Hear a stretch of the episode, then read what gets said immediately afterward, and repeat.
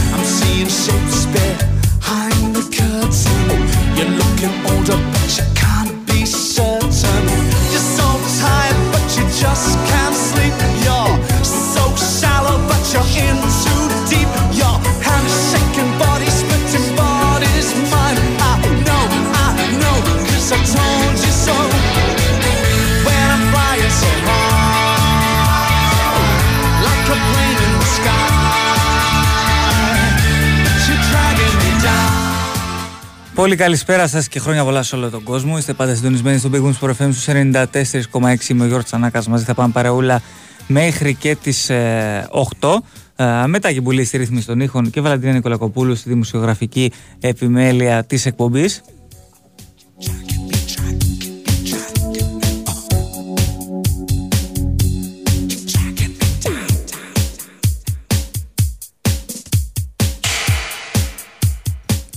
Σε εξέλιξη φυσικά η Boxing Day της Premier League. Νωρίτερα είχαν τη μεγάλη νίκη της Nottingham Forest μέσα στην έδρα της Newcastle με hat trick του Wood ε, κόντρα στην πρώην ομάδα του πρώτη νίκη για τον, για τον Νούνο Σπίριτο Σάντο στον πάγκο της ε, Nottingham. Και η Newcastle είναι η ομάδα με τις περισσότερες ιδέε σε Boxing Day. Καλύτερα να μην παίζουν Χριστουγεννιάτικα της Newcastle. Ε, ενώ στο 51ο λεπτό βρισκόμαστε Bournemouth Fulham 1-0, Sheffield United Luton 0-1. Ό,τι έχουμε από τις μικρότερες κατηγορίες ε, εννοείται πως θα σας ε, ενημερώνουμε επίσης.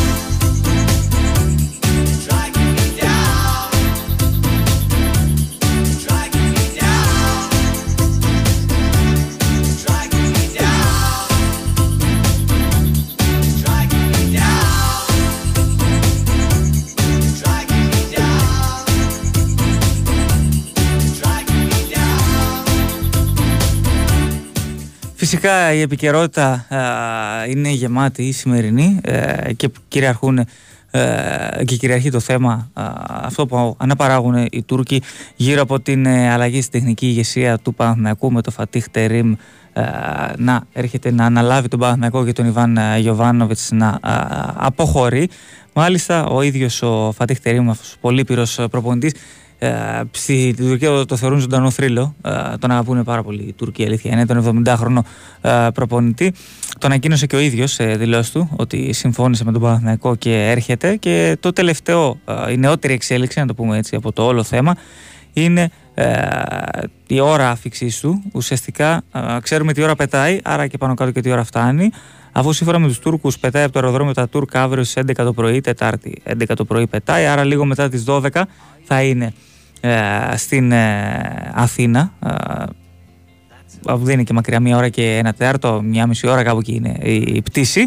Ε, και όπως φαίνεται, συνέχεια θα υπογράψει το συμβόλαιο διάρκεια 1,5 χρόνου και θα προπονήσει για πρώτη φορά τον ε, Παναθηναϊκό. Ε, με την είδηση να γίνεται γνωστή ε, νωρίς το μεσημεράκι, πριν κάτι μία-μία μισή ώρα κάπου εκεί ήταν από έναν πολύ έγκυρο ρεπόρτερ τουρκό για, για λοιπόν τον Σαπουτζόγλου, να πούμε, ε, ο οποίος ε, μετέφερε αυτή την είδηση που έσκασε ως ε, βόμβα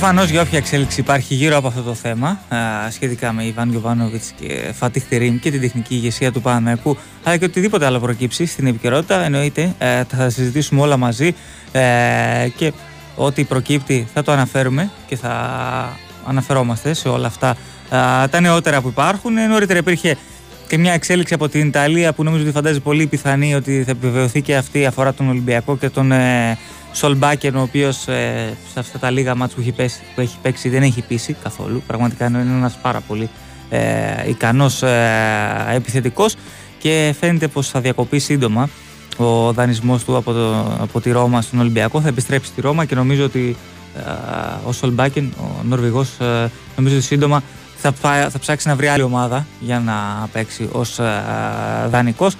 Όταν ήταν στην Πότο Γκλίν, Σολμπάκεν, εγώ θυμάμαι και έκανε πράγματα και θάματα, αλλά στην Ελλάδα δεν έπιασε ποτέ ο Σολμπάκεν. Δεν τέριαξε. Ολυμπιακό, δεν ξέρω ακριβώς ε, γιατί δεν κατάφερε να προσφέρει ούτε λίγο ο Σολμπάκ. Και ε, νομίζω πως είναι φυσικό και επόμενο να χωρίσει από τον Ολυμπιακό και να πάει ε, να διακοπεί ο δανεισμός του από τη Ρώμα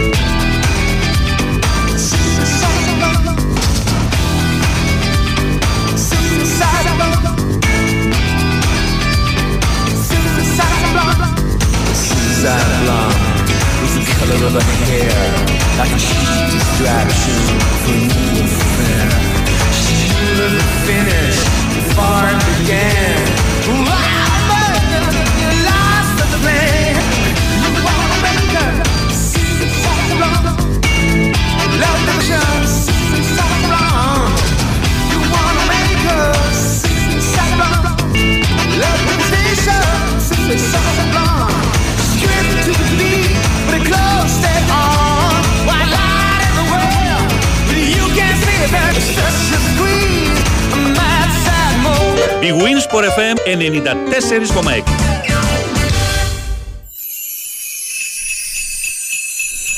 Ταξί! Ταξί! Ελεύθερος! Ελεύθερος! Ο Άγιος Βασίλης είμαι! Τι εννοείς!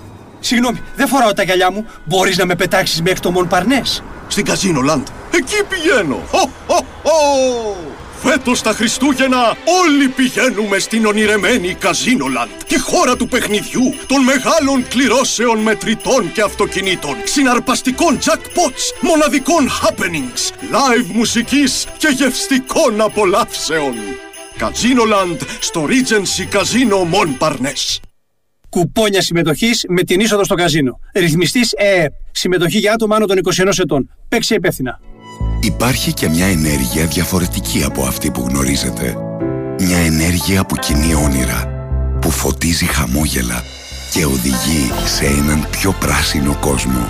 Είναι η ενέργεια της Ελπέντισον και τη δημιουργεί μέσα από το Ενεργοποιώ, το πρόγραμμα εταιρικής κοινωνικής ευθύνης που ενεργοποιεί το καλό για την κοινωνία και το περιβάλλον. Ελπέντισον Ενεργοποιώ. Ενεργοποιούμε το καλό για όλους. Η Winsport FM 94,6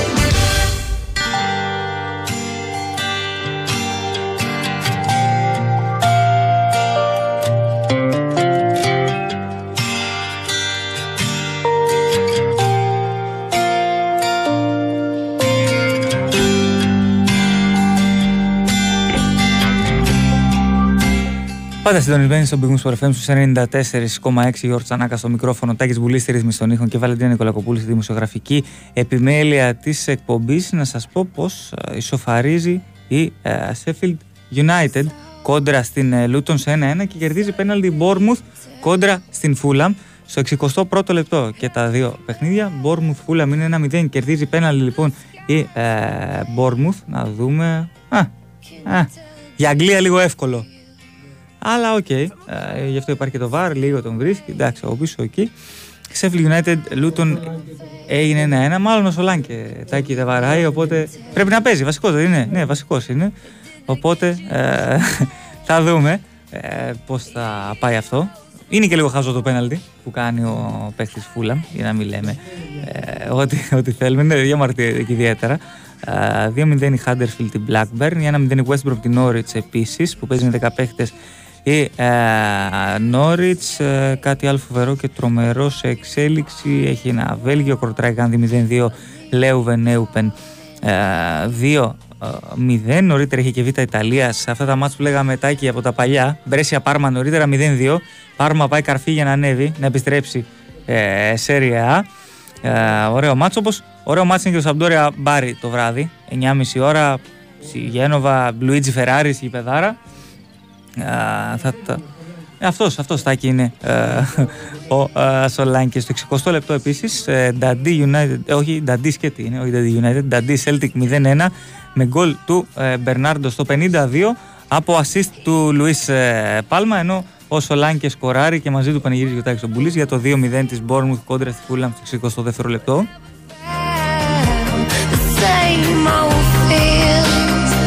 I wish you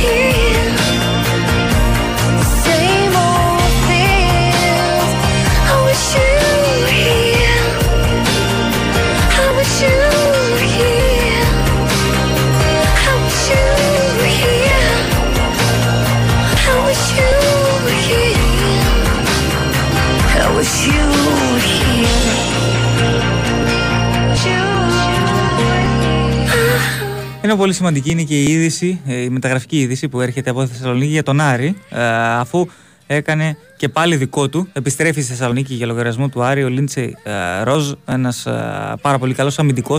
Ηγέτης ήταν στα τρία χρόνια που έπαιζε στον Άρη. Έχει συνεργαστεί ξανά με τον Άκη Μάτζιο, οπότε σίγουρα έπαιξε και αυτό το δικό του ρόλο. Όπως το γεγονός ότι ο Έλληνας τεχνικός θέλει έτοιμους παίχτε ε, να μπορούν να μπουν κατευθείαν στα βαθιά. Ο Ρόζ που παίζει στόπερ, παίζει okay, και μπορεί να παίξει και αριστερό ή δεξί back και αυτό είναι στα υπέρ του. Αποχωρεί από την ε, Λέγκια Βαρσοβίας εκεί που τον πούλησε ο Άρης το καλοκαίρι του 21 με 600.000 ευρώ από ό,τι βλέπω στο Transfermarkt.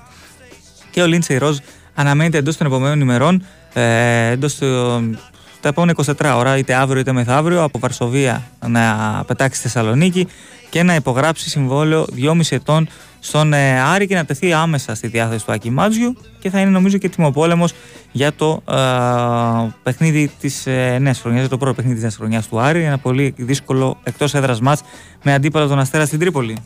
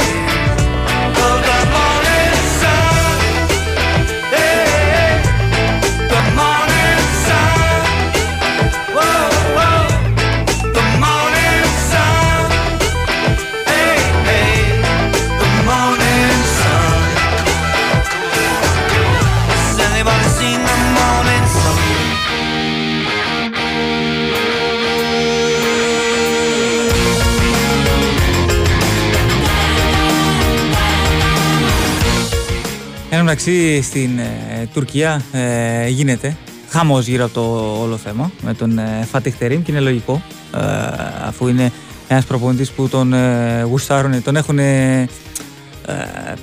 τον θεωρούν και ο ίδιος και δικαίως ε, λόγω για των ε, πορεών που έχει κάνει με την εθνική Τουρκία. Αν θυμάμαι καλά, Τάκη, το θυμάσαι, εσύ πρέπει να την είχε πάει την Τουρκία ημιτελικά Euro ή Mundial την είχε πάει. Νομίζω την είχε πάει κάπου στα ημιτελικά. Ε, ή Euro ή Μουντιάλ, θα το κοιτάξω πολύ λίγο. Ε, Μουντιάλ. Ε, είχε κάνει σίγουρα ε, πολύ καλή πορεία και με την ε, Τουρκία ο Φατίχ Τερίμ. Νωρίτερα εντάξει έμπλεξαν κι άλλον έναν ε, γνώριμό μας ε, στα όλα σενάρια, τον ε, Τάσο Μπακασέτα που ανέφεραν ότι ε, τον θέλει ο Παναθηναϊκός και αν δώσει το OK ο Φατίχ Τερίμ θα τον πάρει. Ε, νομίζω ότι όλα αυτά, OK, okay, είναι λογικό να συνδέουν πλέον πολλούς γνωστούς και πολλά άτομα από την Τουρκία με την ε, Ελλάδα και τον Παναθηναϊκό πλέον, αλλά θα πρέπει να περιμένουμε για το τι ε, θα γίνει. Ε, να έρθει πρώτα να υπογράψει, να αναλάβει ε, και μετά να δούμε όλα τα υπόλοιπα.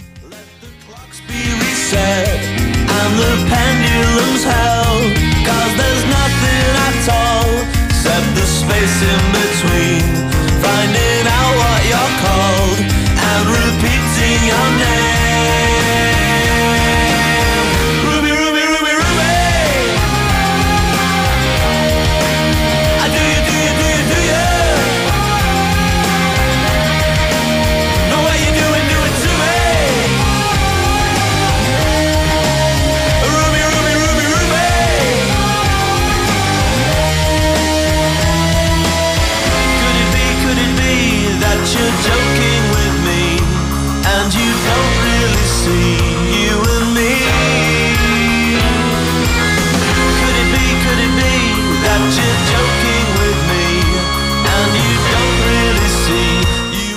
Ενώ θυμίζουμε ότι χθες υπήρχε και πάλι ένα νέο ε, που αφορούσε προπονητή, αυτή τη φορά του ΠΑΟΚ, τον ε, Ρασβάν Λουτσέσκου, που βγήκε στον αέρα του Big Wins Sport FM ο Δημήτρης Τορμπατζόγλου ε, και μετέφερε την πληροφορία του ότι ανανεώνει ε, με τον ΠΑΟΚ για άλλα ε, ουσιαστικά τριετή θα είναι η επέκτασή του, θα είναι μέχρι το 27 ε, και μετά τη συμφωνία του Σαββίδη με τον ε, Ρασβάν Λουτσέσκου, τότε ε, αναμένεται να πέσουν και υπογραφές και να δούμε ακριβώς αν θα είναι για πόσο καιρό ακόμα. Σίγουρα πάντως ο Ιβάν Σαββίδης είναι ευχαριστημένος από τον Ρουμάνο τεχνικό και αποφάσισε να τον ε, διατηρήσει στην τεχνική ηγεσία. Θυμίζουμε το συμβόλαιο του Λουτσέσκου έλυγε στο τέλος της σεζόν, το καλοκαίρι δηλαδή του 2024. Λοιπόν, πάμε ε, για ένα μικρό break αφού η ώρα πλησιάζει τις 6.30 και επιστρέφουμε σε πολύ λίγο.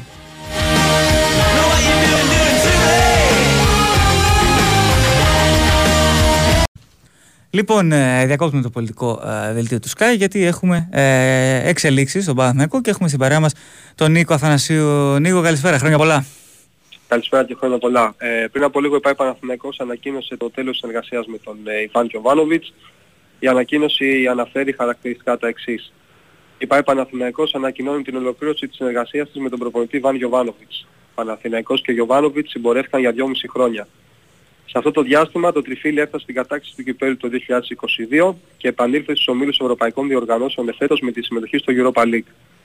Συνολικά καθοδήγησε σε 113 αγώνες στην ομάδα μετρώντας 64 νίκες. Η ανακοίνωση του Παναθηναϊκός κλείνει αναφέροντας τα εξής. Ευχαριστούμε τον Ιβάν Γιοβάνοβιτς και το επιτελείο του για την προσφορά του στο Σύλλογο, οδηγώντας την ομάδα σε ανωδική πορεία και ευχόμαστε κάθε επιτυχία στη συνέχεια της επαγγελματικής διαδρομής τους. Η πόρτα του Παναθηναϊκού θα είναι πάντα ανοιχτή για αυτόν. Αυτή ήταν η ανακοίνωση της ε, ΠαΕ Παναθηναϊκός για το φινάλε της ε, συνεργασίας με τον ε, Ιβάν Γιοβάνοβιτς και όπως έχει προκύψει από τα πρωινά δημοσιεύματα στην Τουρκία ο διάδοχός του θα είναι ο Φατίχ Τερίμ και αν δεν κάνω κάποιο πολύ μεγάλο λάθος μέσα στα επόμενα λεπτά λογικά θα με ξαναέχετε στην παρέα σας α, καθώς ε, αναμένεται να ανακοινωθεί και η πρόσληψη α, του 70χρονου του Τούρκου προπονητή α, στο τριφύλι. Οπότε α, νομίζω θα έχουμε α, το χρόνο να πούμε περισσότερα ε, στη συνέχεια.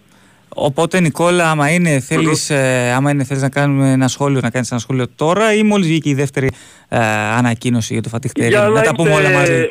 Ναι, ναι, για να είμαστε τυπικοί και σωστοί και για να μου δώσετε και εμένα την ευκαιρία α, να αναρτήσω την ε, είδηση στο Γκαζέτα, θα ήθελα καλύτερα, αν δεν υπάρχει κάποιο πρόβλημα, να τα πούμε όλα μαζί ολοκληρωμένα α, στη συνέχεια. Οπότε σε λιγάκι και πάλι Νίκο σε Ε, περιμένουμε ε, στην παρέα Σε μας. ευχαριστώ πολύ φίλε μου, να σε καλά. Να σε καλά. Νίκο, ακούσαμε τον ε, Νίκο Αθανασίου με την ε, ανακοίνωση του Παναθηναϊκού για το τέλος της συνεργασίας με τον Ιβάν Γιοβάνοβιτς μετά από α, δυόμιση χρόνια συνεργασίας.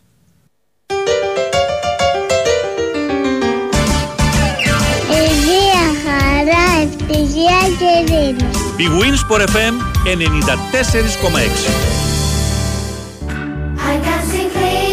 Το καλύτερο δώρο που μου έχουν κάνει ποτέ.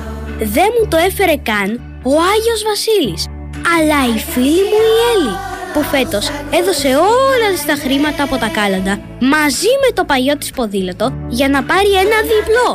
Ένα διπλό ποδήλατο για εκείνη και για μένα, για να μην πηγαίνω σχολείο με τα πόδια και να πηγαίνουμε κάθε μέρα μαζί. Είσαι καλύτερη και από τον Άγιο Βασίλη Έλλη. Τα παιδιά ξέρουν τι σημαίνει να κάνεις μόνο το καλό. Φέτος κάνουμε κι εμείς κάτι καλό για τα παιδιά που μας χρειάζονται. Μπαίνουμε στο dei.gr, στέλνουμε την καλή μας ενέργεια και η ΔΕΗ προσφέρει για τέταρτη συνεχόμενη χρονιά ένα εκατομμύριο ευρώ για τις ανάγκες των παιδιών. Και φέτος στη ΔΕΗ γινόμαστε ένα με τα παιδιά. Ένα με το μέλλον.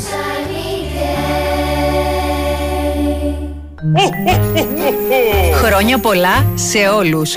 Το όλοι μαζί μπορούμε και φέτος είναι δίπλα στις οικογένειες που έχουν ανάγκη. Αν θέλεις και εσύ να βοηθήσεις να στρώσουμε όλοι μαζί το γιορτινό τραπέζι, μπες στο όλοιμαζιμπορούμε.gr και μάθε με ποιο τρόπο. Και φέτος όλοι μαζί μπορούμε να γιορτάσουμε με χαρά. Μια μικρή ζημιά το δικό μας το θέμα. Μια προσωρινή γρατζουνιά μου στο δέρμα. Όμορφη μου αρχή με γνωστές καταλήξεις. Δράμα και μετά ούτε μνήμη ούτε τύψεις. Τόση αγάπη μια τέτοια πάτη μια θάλασσα τόσο ρηχή Δεν έχει κάτι και αίμα και δάκρυ τα παίρνει απόψε η βροχή. Τόση αγάπη μια τέτοια πάτη μια θάλασσα τόσο ρηχή δεν έχει κάτι και αίμα και δάκρυ τα παίρνει απόψε η βροχή. Μια μικρή ζημιά κατά τα άλλα τα άλλα.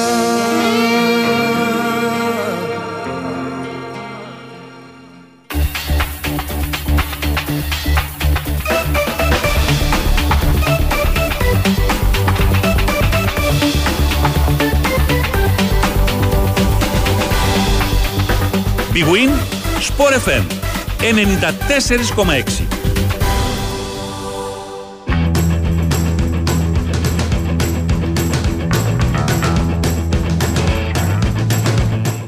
Λοιπόν, εδώ είμαστε. Επιστρέψαμε πάντα συντονισμένοι στο Big Wins Sport FM στους 94,6. Γιώργο Τσανάκα στο μικρόφωνο.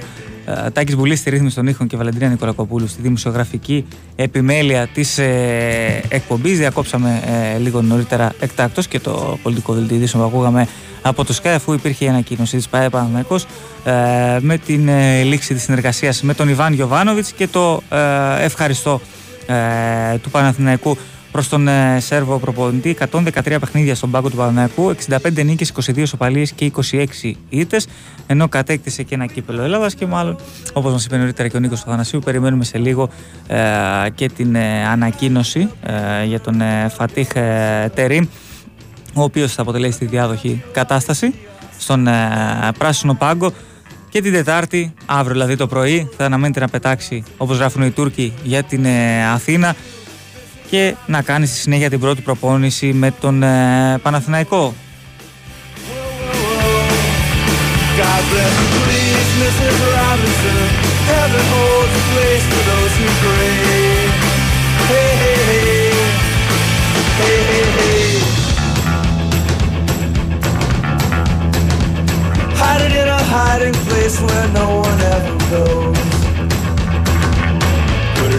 pantry with your cupcakes. It's a little secret, just a Robinson's affair. Most of all, you got to hide it from the kids. It's you, Mrs. Robinson. Jesus loves you more than you will know. Oh, oh, oh! God bless you, please, Mrs. Robinson. Heaven holds a place for those who pray.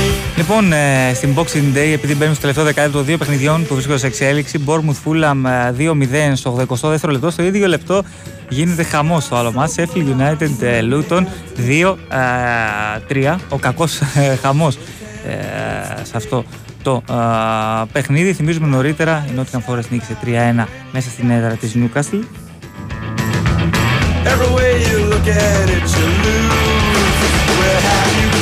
Gone? Show the magic of our nation turns its lonely eyes to you.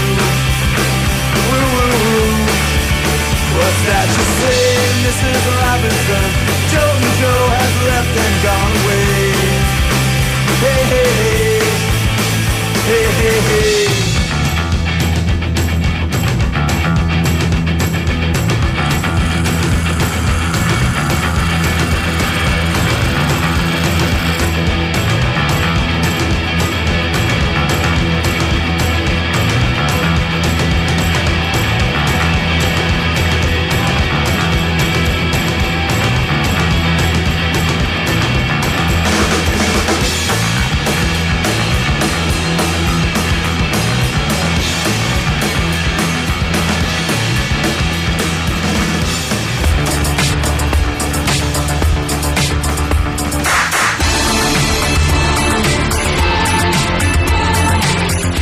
Θυμίζουμε φυσικά ότι το πρωτάθλημα, γιατί πλέον είναι, ε, πρέπει να κοιτάζουμε ε, και με, να μετράμε αντίστροφα για την έναρξη του πρωταθλήματος, την επανέναρξη της στοίχημα Super League από τη 16η αγωνιστική.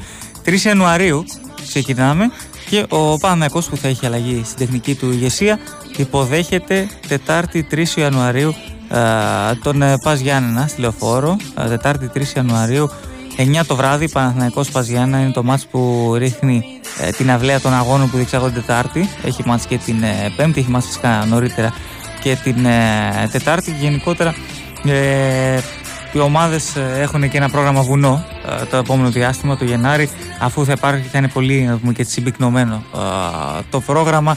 Θα υπάρχουν και μάτς ε, κυπέλου. Ε, θα έχουν μπόλικη δουλειά μπροστά τους ε, και οι πράσινοι με τον νέο προπονητή πλέον, αλλά και οι υπόλοιπες ομάδες.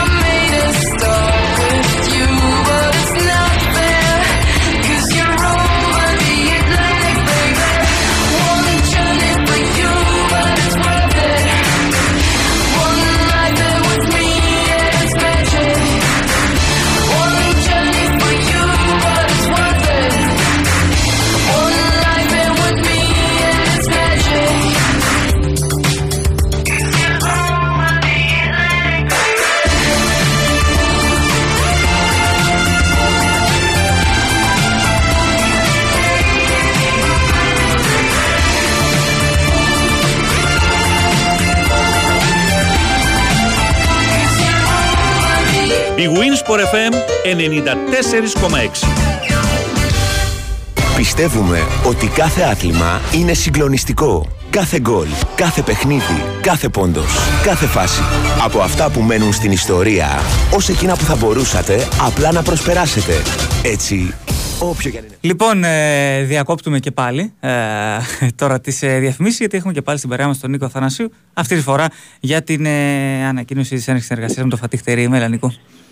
Καλησπέρα και πάλι. Ο Παναθηναϊκός πριν από λίγα δευτερόλεπτα ανακοίνωσε την πρόσληψη του Τούρκου προπονητή α, Φατίχ Τερίμ. Στην ανακοίνωση δεν γίνεται λόγος α, για την ε, διάρκεια της ε, συνεργασίας, αλλά αν α, λάβουμε υπόψη μας τα δημοσιεύματα και τα ρεπορτάζ από την Τουρκία κατά τη διάρκεια της μέρας, αυτή θα είναι για 1,5 χρόνο, αλλά οκ, καλό θα είναι να περιμένουμε α, να διευκρινιστεί αυτό και από τα πράσινα χείλη. Διαβάζω λοιπόν την ε, ανακοίνωση. Η ΠΑΕ Παναθηναϊκός ανακοινώνει την άξιση της συνεργασίας της με τον προπονητή Φατίχ Τερίμ. Ο Τούρκος προπονητής γεννήθηκε στις 4 Σεπτεμβρίου 1953 στα Άδανα. Άρχισε την ποδοσφαιρική του καριέρας στην Demir Sport και συνέχισε στη Γαλατά Σαράι ενώ αγωνίστηκε και στην Εθνική Τουρκίας. Ως προπονητής έκανε σπουδαία διαδρομή όντας μακράν του δευτέρου κορυφαίος προπονητής της Τουρκίας, έχοντας κατακτήσει με τη Γαλατά Σαράι 8 πρωταθλήματα και ένα κύπελο UEFA. Επίσης οδήγησε την Εθνική Τουρκία στα ημιτελικά του Euro. Πρώτη του ομάδα ως προπονητής ήταν η Αγκαρακουτσού το 1987, ενώ ακολούθησε η Γκιοσδέπε. Το 1990 ανέλαβε την Εθνική ΚΑΠΑ 21 της Τουρκίας και τρία χρόνια αργότερα έγινε πρώτος προπονητής Εθνικής Αδρών. Ακολούθησε η Γαλατά Σαράι, όπου από το 1996 στο 2000 κατέκτησε σε 4 πρωταθλήματα και βέβαια κορυφαία επιτυχία του Τερίμα αποτέλεσε το κύπελο UEFA το 2000 4-1 την Arsenal σε αυτόν τον τελικό στα πέναλτι. Αμέσως μετά ήρθε η απόλυτη αναγνώριση του έργου του με την πρόσληψη στη Φιωρεντίνα, στην ομάδα της Serie A εμείς το τέλος Φεβρουαρίου του 2001. Το καλοκαίρι του 2001, εκ των κορυφαίων Ιταλικών ομάδων Μίλαν υπέγραψε συμβόλαιο με τον Τερίμ. Το 2002 επέστρεψε στη Γαλατά Σαράι, όπου παρέμεινε μέχρι το 2004 εν μέσω πολλών οικονομικών και διοικητικών δυσκολιών. Το 2005 επέστρεψε στην Εθνική Τουρκία και κατάφερε να φτάσει έως τα ημιτελικά του Euro 2008. Παρετήθηκε το 2009, έμεινε 1,5 χρόνο εκτός και το 2011 η Γαλατά Σαράι τον κάλεσε για να βρει τον δρόμο των επιτυχιών. Εγώ εδώ να πω διακόπτοντας τη, τη ροή της ανακοίνωσης λίγο που μπορεί για κάποιους να είναι ε, βαρετή και μονότονη αλλά πρέπει να την πω ότι ο Φατίχ Τερίμ λατρεύεται από τους ε, οπαδούς της ε, Γαλατά Σαράι και επί της ουσίας είναι α, αν όχι νομίζω το πιο σημαντικό πρόσωπο α, της ποδοσφαιρικής της ιστορίας έχοντας καταφέρει να οδηγήσει το συγκεκριμένο σύλλογο στην ε, κατάκτηση 8 πρωταθμάτων και φυσικά στην κατάκτηση α, του κυπέλου ΕΦΑ. Συνεχίζω λοιπόν με την ανακοίνωση. Όντως ο Τερίμ επανέφερε την Τζιμπόμ στους τίτλους κατακτώντας δύο πρωταθλήματα. Το Σεπτέμβριο του 2013 αποχώρησε από τη Γαλατά Σαράι και γύρισε και για την τρίτη θητεία του στην Εθνική Τουρκίας. Έμεινε τέσσερα χρόνια και τελικά ακολούθησε την γνώριμη διαδρομή πίσω στη βάση τη Γαλατά Σαράι.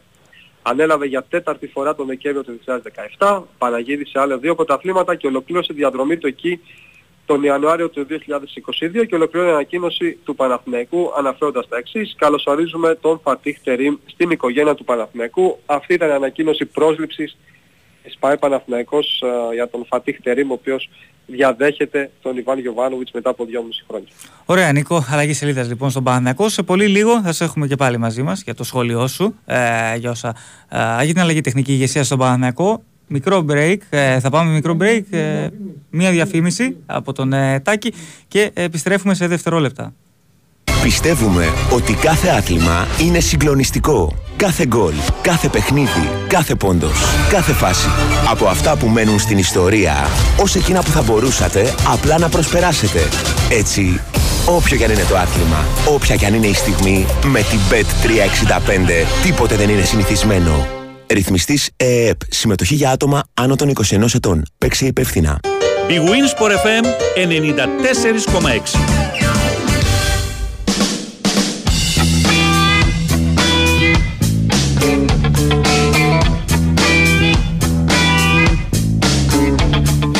Λοιπόν, ε, εδώ είμαστε, επιστρέψαμε. Πάντα συντονισμένοι στον Big Wins FM στους 94,6.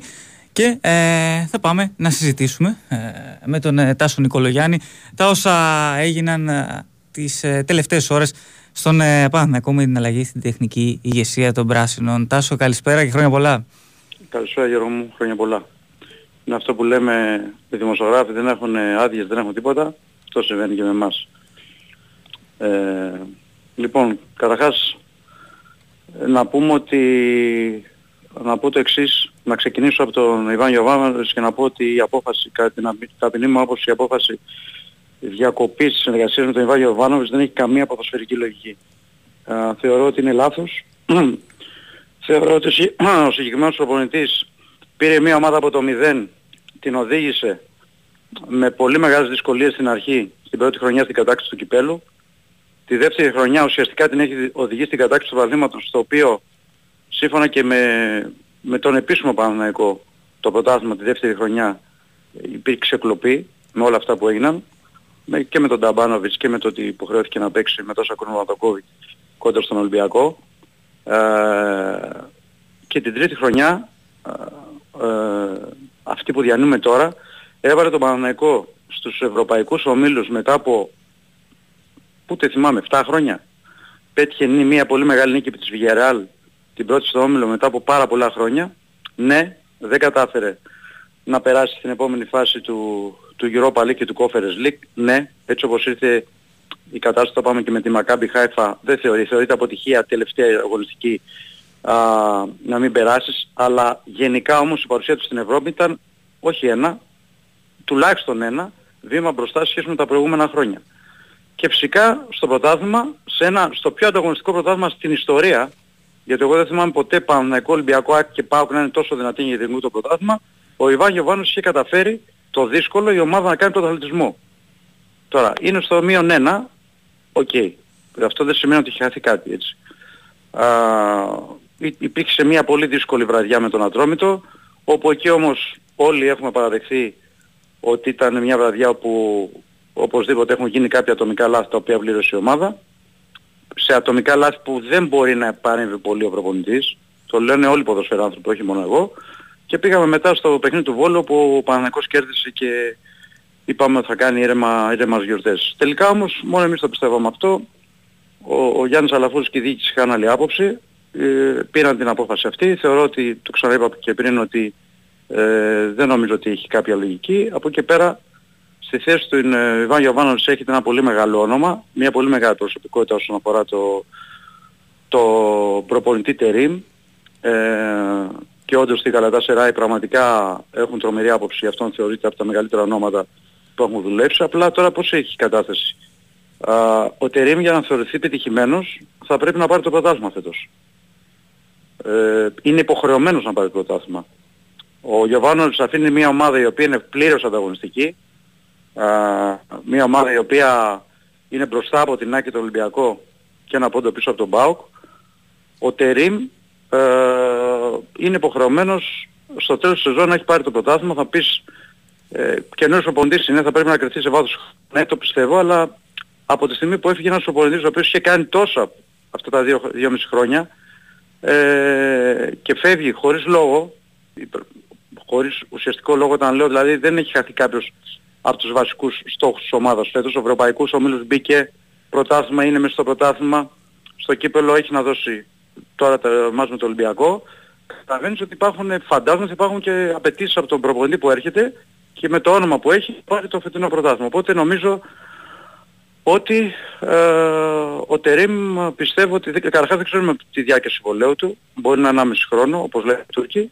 Σε κάθε περίπτωση όμως η αλήθεια είναι ότι είναι μια πολύ δύσκολη στιγμή για το μεγαλύτερο μέρος του κόσμου του Παναμαϊκού που έχει δεθεί πάρα πολύ με τον Ιβάν Γιωβάνοβιτς. Δεν πρέπει να ξεχάσουμε ότι ο άνθρωπος αυτός επέστρεψε και πάλι τις Κυριακές ε, στα γήπεδα. Ναι, καταλαβαίνω ότι υπήρχε αρκετός κόσμος που το τελευταίο καιρό έχει παράπονα. Νομίζω όμως ότι ο περισσότερος κόσμος δεν ήθελε αυτή την εξέλιξη. Από την άλλη βέβαια ξαναλέω ότι ο Τερίμ είναι ένα σπουδαίο όνομα, ε, αλλά φυσικά όλοι οι προπονητές κρίνονται στο γήπεδο και με τα αποτελέσματα που θα φέρουν. Έτσι έχει η κατάσταση, αυτό νομίζω ότι έχει συμβεί, τα υπόλοιπα νομίζω στο γήπεδο. Έτσι ακριβώς, Τάσο, και νομίζω πως έχει και μπροστά του έτσι ένα βουνό λιγότερη με το ξεκίνημα. Γιατί ε, ο Ιανουάριος είναι πολύ απαιτητικός, έτσι, με πολλά ντέρμπι, με μάτς κυπέλου. Ο Ιανουάριος είναι πολύ απαιτητικός. Θεωρώ ότι αν θες και μία προσωπική άποψη ότι ίσως έχουμε και κάποιες μεταγραφές τώρα ε, το Γενάρη που να μην ήταν και πολύ στο πρόγραμμα. Από τη στιγμή που έχετε και νέος οποντής, το καταλαβαίνεις αυτό. Ακριβώς. Ε, μεταγραφές που θα ζητήσει ο ίδιος ο προπονητής, δεν ξέρω πόσες θα είναι, πέρα από το στόπερ που εντάξει αυτό είναι δεδομένο. Ε, τι να πω, δεν ξέρω, ε, σου είπα και πάλι, σου είπα την άποψή μου, τώρα εάν ο Παναγικός το καλοκαίρι πάρει το πρωτάθλημα, νομίζω ότι τη σημερινή μέρα ίσως είναι μια μέρα που θα λέμε ότι πέρασε, ξεχάστηκε, αν όμως δεν το πάρει, φέρει μια μέρα που θα, θα έχει σηματοδοτήσει την, ε, τη χρονιά, γιατί ξαναλέω ότι ο Ιβάγιο Βάνοβιτς φεύγει από τον Παναναϊκό για μένα πετυχημένος. Θα πει κάποιος είναι δυνατόν να είναι προπονητής πετυχημένος χωρίς να έχει πάρει πρωτάθλημα, ναι. Στον Παναναϊκό που ήταν, ε, ε, δεν υπήρχε στο χάρι τον ποδοσφαιρικό στην Ελλάδα από το 2010 μέχρι σήμερα, έτσι, ε, και ήρθε ο προπονητής και βλέπεις ότι κάνει κάθε χρόνο και ένα βήμα. Πέρσι έφτασε μια ανάσα από την κατάξυση του πρωταθλήματος που ξαναλέω ε, χάθηκε για τους γνωστούς λόγους και φέτος και πάλι κάνει πρωταθλητισμό σε ένα τόσο ανταγωνιστικό πρωτάθλημα, διότι ξαναλέω ότι δεν θυμάμαι ποτέ στην ιστορία, ειλικρινά το λέω αυτό γιατί παρακολουθώ χρόνια, να έχουν ε, Ε, ε, Παναθηναϊκός, ΑΕΚ, Ολυμπιακός ΠΑΟΚ τόσο δυνατές ομάδες. Ε, το λιγότερο που χρειάζεται να πούμε είναι ένα τεράστιο ευχαριστώ στον Ιβάν Γιωβάνοβιτς. Το λιγότερο που χρειάζεται να πούμε είναι ότι θα είναι πάντα στην καρδιά μας. Για μένα είναι επίπεδο κυράστα, επίπεδο τέτοιου προπονητή. Ε, προσωπικά τον έχω πάντα στην καρδιά μου, πάντα στο μυαλό μου. Ε, το αναγνωρίζω όλα όσα έχει κάνει στην ομάδα. Είναι μια πολύ στενάχωρη μέρα. Έτσι.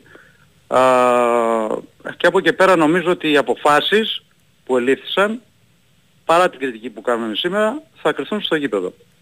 Έτσι. Και στο τέλος της σεζόν θα μπορούμε να πούμε περισσότερα. Ακριβώς, ακριβώς. Ωραία Τάσο. Σε ευχαριστώ πάρα πολύ. Έγινε. Για χαρά. Ακούσαμε το σχόλιο του Τάσου Νικολογιάννη ε, για την ε, αλλαγή στην τεχνική ηγεσία του Παναναϊκού. Ο Ιβάν Γιωβάνοβιτς, ε, θυμίζουμε, πλέον αποτελεί ε, παρελθόν από τον ε, πάγκο του Παναναϊκού μετά από 2,5 χρόνια και ο Φατίχ Τερίμ είναι ο ε, διάδοχός του. Ε, δεν υπάρχει στην ανακοίνωση του Παναναϊκού η διάρκεια του συμβολέου του. Οι Τούρκοι λένε για 1,5 χρόνο, αλλά ε, θα το ε, δούμε και θα το μάθουμε ε, σύντομα. Συνεχίζουμε ε, το σχολιασμό αφού είναι φυσικά και το θέμα α, της ημέρας, αν μη τι άλλο αυτή η αλλαγή στην τεχνική ηγεσία του Παναγικού, πάμε να τα πούμε με τον Διονύση Δεσίλα. Διονύση, χρόνια πολλά, καλησπέρα.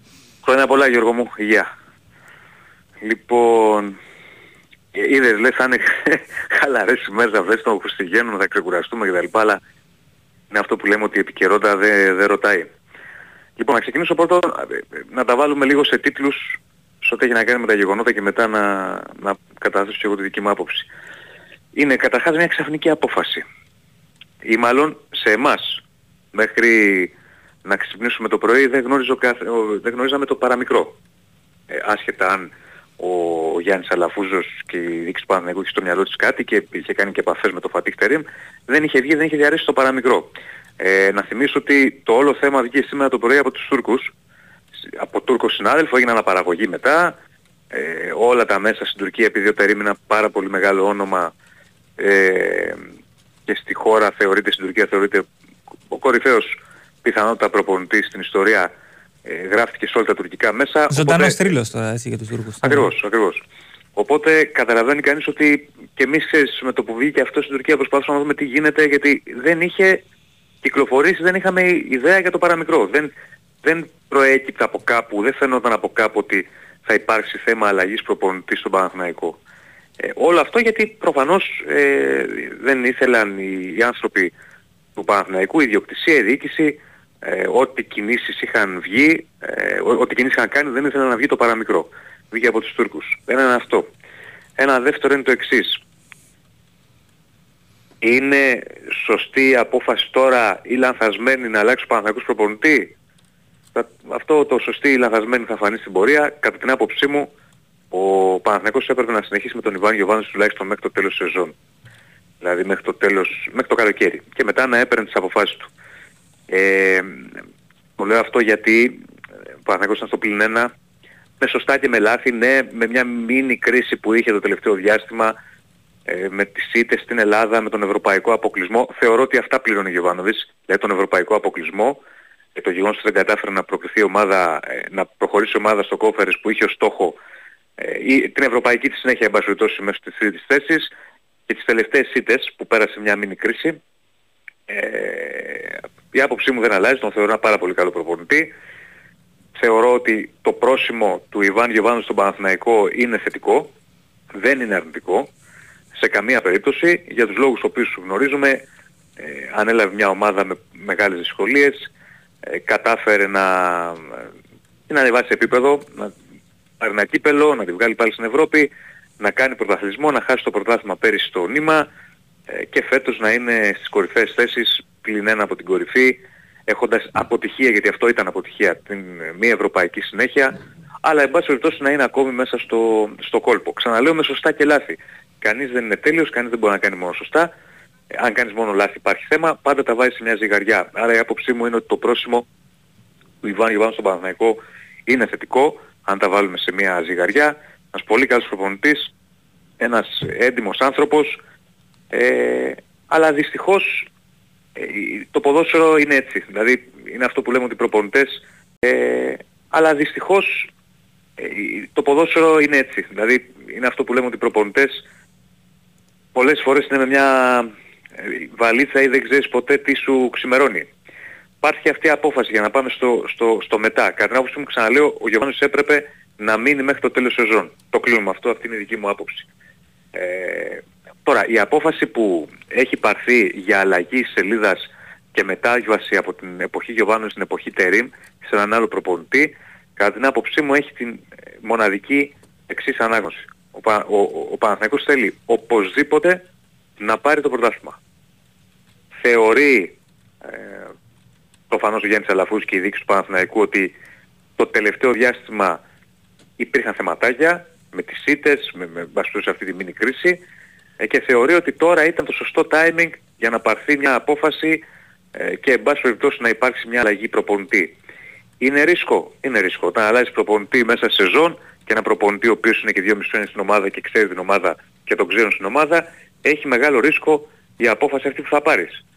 Το ρίσκο αυτό θα βγει μόνο αν ο Παναθηναϊκός πάρει στο τέλος σεζόν το πρωτάθλημα. Ε, μόνο, μόνο έτσι θα βγει. Τώρα, σε ό,τι έχει να κάνει με τον Τερίμ, εντάξει είναι ένα πολύ μεγάλο όνομα, δεν το συζητάμε. Ίσως να είναι το μεγαλύτερο όνομα το οποίο έρχεται να δουλέψει ως προπονητής στη χώρα μας, ένας προπονητής ο οποίος έχει μακρά θητεία στους πάγκους, έχει κύπελο UEFA, ε, πρωταθλήματα, ξέρει πολύ καλά πώς να φτιάχνει ομάδες που να παίρνουν πρωτάθλημα. Φαντάζομαι, όχι φαντάζομαι, είμαι σίγουρος ότι αυτό θέλει ο Γιάννης Αλαβούς και ο Παναθηναϊκός από τον ίδιο. Ε, και θα δούμε τι θα καταφέρει στο, στον Παναθηναϊκό. Δεν είναι εύκολο να πηγαίνει σε μια ομάδα μεσούς στη σεζόν, όσο μεγάλος προπονητής και αν είσαι. Επίσης, μην ξεχνάμε ότι μπαίνουμε σε ένα μήνα στο Γενάρη από το νέο έτος όπου ο Παναθηναϊκός έχει μπροστά του συνεχόμενα ντέρμπι. Οπότε με το καλημέρα ο Φατίχ Τερίμ θα μπει σε ένα πρόγραμμα ε, πολύ πολύ δύσκολο. Ντέρμπι στο πρωτάθλημα, ντέρμπι στο, στο κύπελο με τον Ολυμπιακό. Οπότε από την αρχή θα έχει, θα έχει παιχνίδια υψηλών απαιτήσεων. Θα δούμε τι θα γίνει και με τα γραφικά. Ε, και πλέον έχουμε μια αλλαγή σελίδας. Φεύγει ένας προπονητής που αγαπήθηκε όσο λίγοι τα τελευταία χρόνια από τον κόσμο Παναθηναϊκού και δικαίως κατά την άποψή μου και πρέπει όλοι να πούμε ένα ευχαριστώ στον Ιβάν Γιωβάνος για την προσφορά του τα όσα έχει καταφέρει στον Παναθηναϊκό ε, και τα όσα έκανε γιατί είναι ένας άνθρωπος ο οποίος δούλεψε πάρα πολύ έκανε σωστά, έκανε λάθη, τα περισσότερα ήταν σωστά 100% γι' αυτό λέω ότι το πρόσημο ήταν άκρος θετικό. Ε, να τον ευχαριστήσουμε. Όλοι οφείλουμε αυτό. Εγώ προσωπικά ε, θέλω να πω ένα μεγάλο ευχαριστώ και γιατί και ως άνθρωπος ε, ε τον έχω ζει, ξέρεις, όταν το ζεις καθημερινά με τις αποστολές, με τα ταξίδια, ε, καταλαβαίνεις και την ποιότητα χαρακτήρα του. Ε, οπότε πρέπει να του πούμε να ευχαριστώ. Παναγικός γυρίζει σελίδα. Αυτό από εδώ και πέρα είναι μια εποχή ε, φατίχτερη, μια εποχή, ξαναλέω, με ένα σπουδαίο όνομα ως προπονητή. Μένει να δούμε αν αυτή η απόφαση και αν αυτό το ρίσκο, γιατί ξαναλέω είναι ρίσκο πάντα όταν παίρνει μια απόφαση μεσούς στη σεζόν να αλλάζει τον προπονητή, θα βγει όχι. Εγώ την άποψή μου την κατέθεσα ε, κατά την άποψή μου δεν έπρεπε να είχαμε τώρα αλλαγή προπονητή, αλλά τα γεγονότα θα είναι αυτά τα οποία είτε θα δικαιώσουν είτε όχι το, το κλαμπ για την απόφαση που πήρε. Μάλιστα, μάλιστα. Ωραία Διονύση, σε ευχαριστώ πάρα πολύ. Να είστε καλά. Άκουσαμε και το σχόλιο του ε, Διονύση Δεσίλα για την αλλαγή στην τεχνική ηγεσία του Παναθηναϊκού. Πάμε ε, να κόψουμε, να διακόψουμε μικρό break και επιστρέφουμε σε πολύ λίγο. Standing in line to see the show tonight and there's a light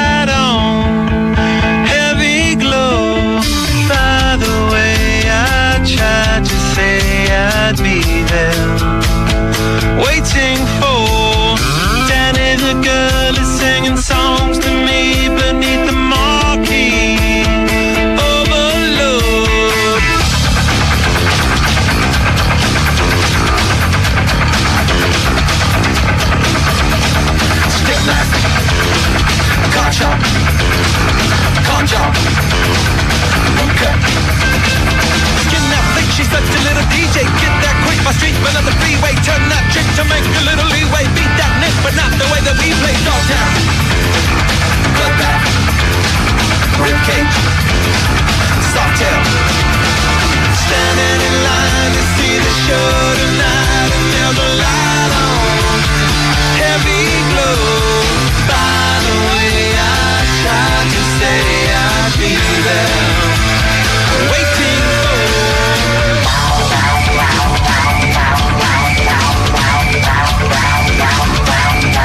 Λοιπόν, ε, δεν είμαστε, επιστρέψαμε πάντα συντονισμένοι στο Big Wins Sport FM στους 94,6 Γιώργο Τσανάκα στο μικρόφωνο, Χάρης Χριστόγλου πλέον στη ρύθμιση των ήχων και η Βαλαντίνα Νικολακοπούλου στη δημοσιογραφική επιμέλεια της εκπομπής. Συνεχίζουμε ε, τα σχόλια για τις ε, ραγδαίες εξελίξεις που υπάρχουν στον Παναθηναϊκό και την αλλαγή στην τεχνική ηγεσία και πάμε ε, να τα συζητήσουμε όλα με τον Βάιο Τσούτσικα. Χαίρετε, χρόνια πολλά. Χρόνια πολλά Γιώργο μου. Τι σου μίλα για σένα, ε. Έχεις κανονίσει να κάνεις μουσική εκπομπή τώρα, χαλαρά. Boxing- να μιλήσεις Boxing για Day, λέω, Day, ναι. Μπράβο, ναι, Boxing Day. Και ήρθε το θέμα της ε, χρονιάς. Ίσως εξελιχθεί σε θέμα της χρονιάς. Ναι, ναι, Αυτή η ξεκάθαρα. απόφαση του Παναθηναϊκού να αλλάξει προπονητή. Ε, κοίταξε, δεν είναι καθόλου εύκολο να χωρίζει σχέσεις ε, με συνεργάτες που μάλιστα άφησαν και σημαντικό έργο σε, στη δουλειά έτσι. Γιατί α, νομίζω από εκεί πρέπει να ξεκινήσουμε. Νομίζω ότι η πρώτη κουβέντα αυτή είναι. Δεν αμφισβητεί κανένας ότι ο Παναθηναϊκός παράλληλα με τον Γιωβάνοβιτς με τον Παναθηναϊκό που παραδίδει στον Τερίμ δεν έχει καμιά σχέση. Ε, είναι η μέρα με τη νύχτα. Θυμίζω ότι πρώτος στόχος του- την πρώτη χρονιά πήρε το κύπελλο, δεύτερος στόχος τη δεύτερη χρονιά ε, βγήκε στα, στα κύπελλα Ευρώπης, συμμετείχε σε ομίλους, ε, συμπεριλήφθηκε κανονικά στους ομίλους του ε, Europa League και συνεχίζει και κάνει πρωταθλητισμό. Τώρα, ε, θα μου πεις, οκ, το πετυχημένο ή το, αποτυχ- το πετυχημένο μάλλον αυτό διάστημα παρουσίας του Γιωβάνοβιτς στον Παναθηναϊκό, γιατί οδήγησε ε, στην αντικατάστασή του; Γιατί, Γιώργο, για μένα και για σένα, μπορεί να είναι μια πορεία ανωδική να καλύπτει τα θέλω μας. Δηλαδή να βλέπουμε μια ομάδα η οποία πηγαίνει προς τα μπρος, έστω και με, ε, πώς το λένε, σταθερά αργά βήματα, να πηγαίνει προς τα μπρος, να είναι αρκετή και να λέμε ότι αυτό είναι το, πώς να το πω, το, το, το ιδανικό σενάριο για την σχέση ενός προπονητή με μια ομάδα. Μπορεί αυτό όμως, προφανώς αυτό δεν καλύπτει τη διοίκηση λόγω. Και γι' αυτό πήρα αυτή την απόφαση. Δηλαδή προφανώς γίνεται μια κρίση και εδώ το λέω καθαρά με βάση τη δική μου τη λογική ότι τα βήματα πρόοδου του Παναθηναϊκού μπορούσαν να είναι πιο δυνατά, πιο γρήγορα. Δηλαδή θα μπορούσε πέρσι για παράδειγμα να μην επιτρέψει τον ανταγωνισμό ε, να μειώσει τόσο πολύ τη διαφορά. Θυμίζω ότι τέτοια εποχή ο Παναθηναϊκός πέρσι ήταν ε, πολύ απομακρυσμένος από τους ε, διώκτες του. Ή θα μπορούσε τέλος πάντων να είχε μπει και πέρσι στους ευρωπαϊκούς ομίλους. Ή θα μπορούσε τέλος πάντων να φέτος στους ευρωπαϊκούς ομίλους να έχει κάνει μια πρόκριση στην επόμενη φάση του κυπέλου. Ή θα μπορούσε να έχει καλύτερα αποτελέσματα ακόμα και στο ίδιο το πρωτάθλημα φέτος. Γιατί ε, φέτος ο Παναθηναϊκός δεν έχει καταφέρει ας πούμε, σε ντέρμπι να πάρει κάποιο αποτέλεσμα. Ε, Τα λέω, λέω με βάση τη δική μου λογική το τι μπορεί να λειτουργήσε αρνητικά, έτσι, ε, στη σχέση αυτή. Ε, μ, δεν είναι, πώς να το πω, πολύ εύκολο να... μ, Όχι πολύ εύκολο. Δεν είναι σωστό να πεις ότι ο Γιωβάνοβιτς απέτυχε στον Παναθηναϊκό σε καμιά περίπτωση. Ο Γιωβάνοβιτς πέτυχε στον Παναθηναϊκό, το στόχο του το πέτυχε στον Παναθηναϊκό, γιατί πάντα πρέπει να κοιτάμε αυτό, πρέπει να κοιτάμε δηλαδή το τι παραλαμβάνεις και το τι παραδίδεις. Ε, επίσης πρέπει να ξέρουμε και το εξής. Όταν μια σχέση αρχίζει και έχει, πώς να το πω, διάφορα προβλήματα, δεν μπορεί να είναι λειτουργική. Και νομίζω ότι προβλήματα είχαμε παρατηρήσει από πέρσι το καλοκαίρι στην, ε, στον τρόπο λειτουργίας, κυρίως όσο έχει να κάνει στο κομμάτι των μεταγραφών. Ε, τώρα από εκεί και στο εξής τι άλλο έχει μεσολαβήσει αυτό δεν μπορώ να το ξέρω. Δεν ε, είμαι και στην καθημερινότητα του Παναθηναϊκού. Το ζήτημα επίσης είναι ότι το αν είναι σωστή ή λάθος αυτή η κίνηση που γίνεται σήμερα, οκ, με βάση την ε, ποδοσφαιρική λογική όλοι λέμε ότι οι προπονητές πρέπει να τελειώνουν τη σεζόν της ομάδας γιατί έτσι μόνο καταλαβαίνεις το τι είχαν στο μυαλό τους και πώς ε, εξελίσσεται μια χρονιά με βάση τις, ε, την προετοιμασία που έχουν κάνει, τις επιλογές παικτών, ε, τη διαχείριση του ρόστα και το καθεξής, αλλά το λάθος και το σωστό με βάση αυτό που θέλει η διοίκηση κάθε ομάδας, που στο τελική έχει και το πρώτο και το τελευταίο λόγο, ε, θα κρυφτεί στο γήπεδο.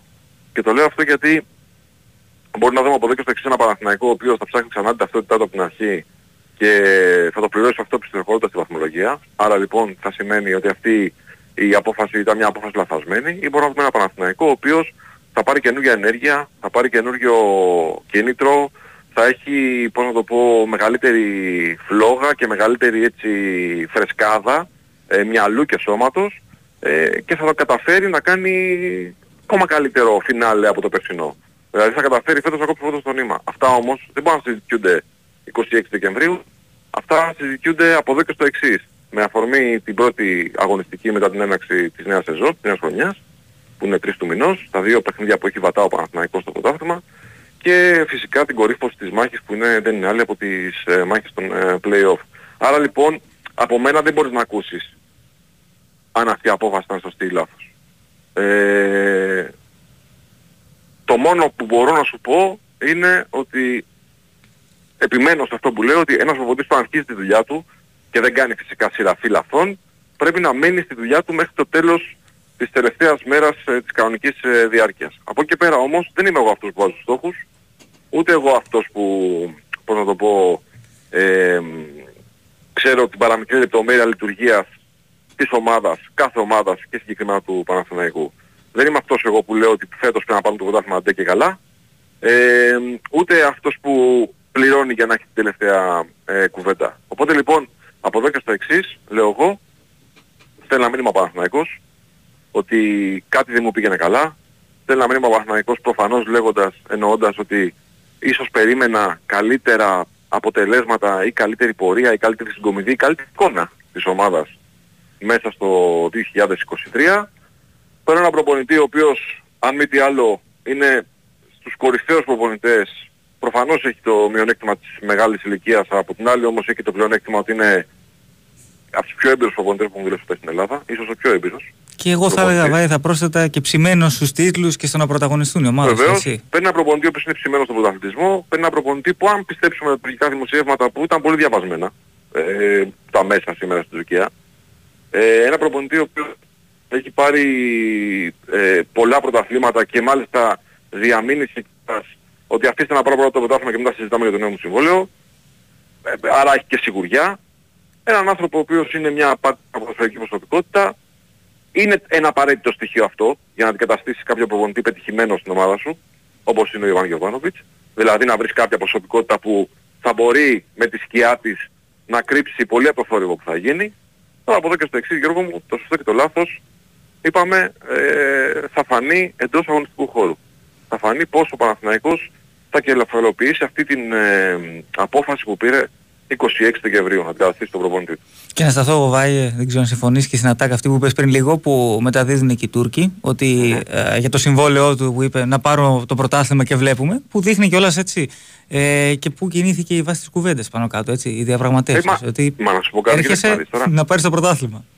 Ε, αυτό ακριβώς. Ε, κοίταξε, αν έψαχνες να βρεις έναν προπονητή που έχει στο βιογραφικό του ψηλά ψηλά ε, το know-how κατάξυση πρωταθλήματος, ε, εκεί θα πας.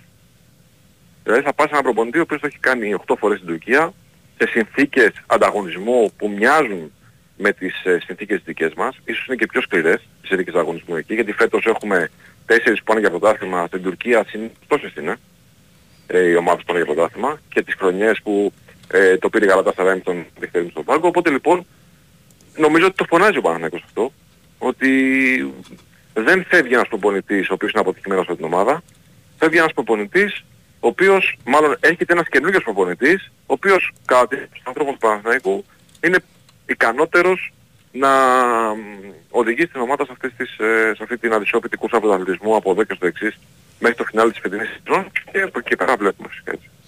Ακριβώς, ακριβώς. Ωραία, Βάη.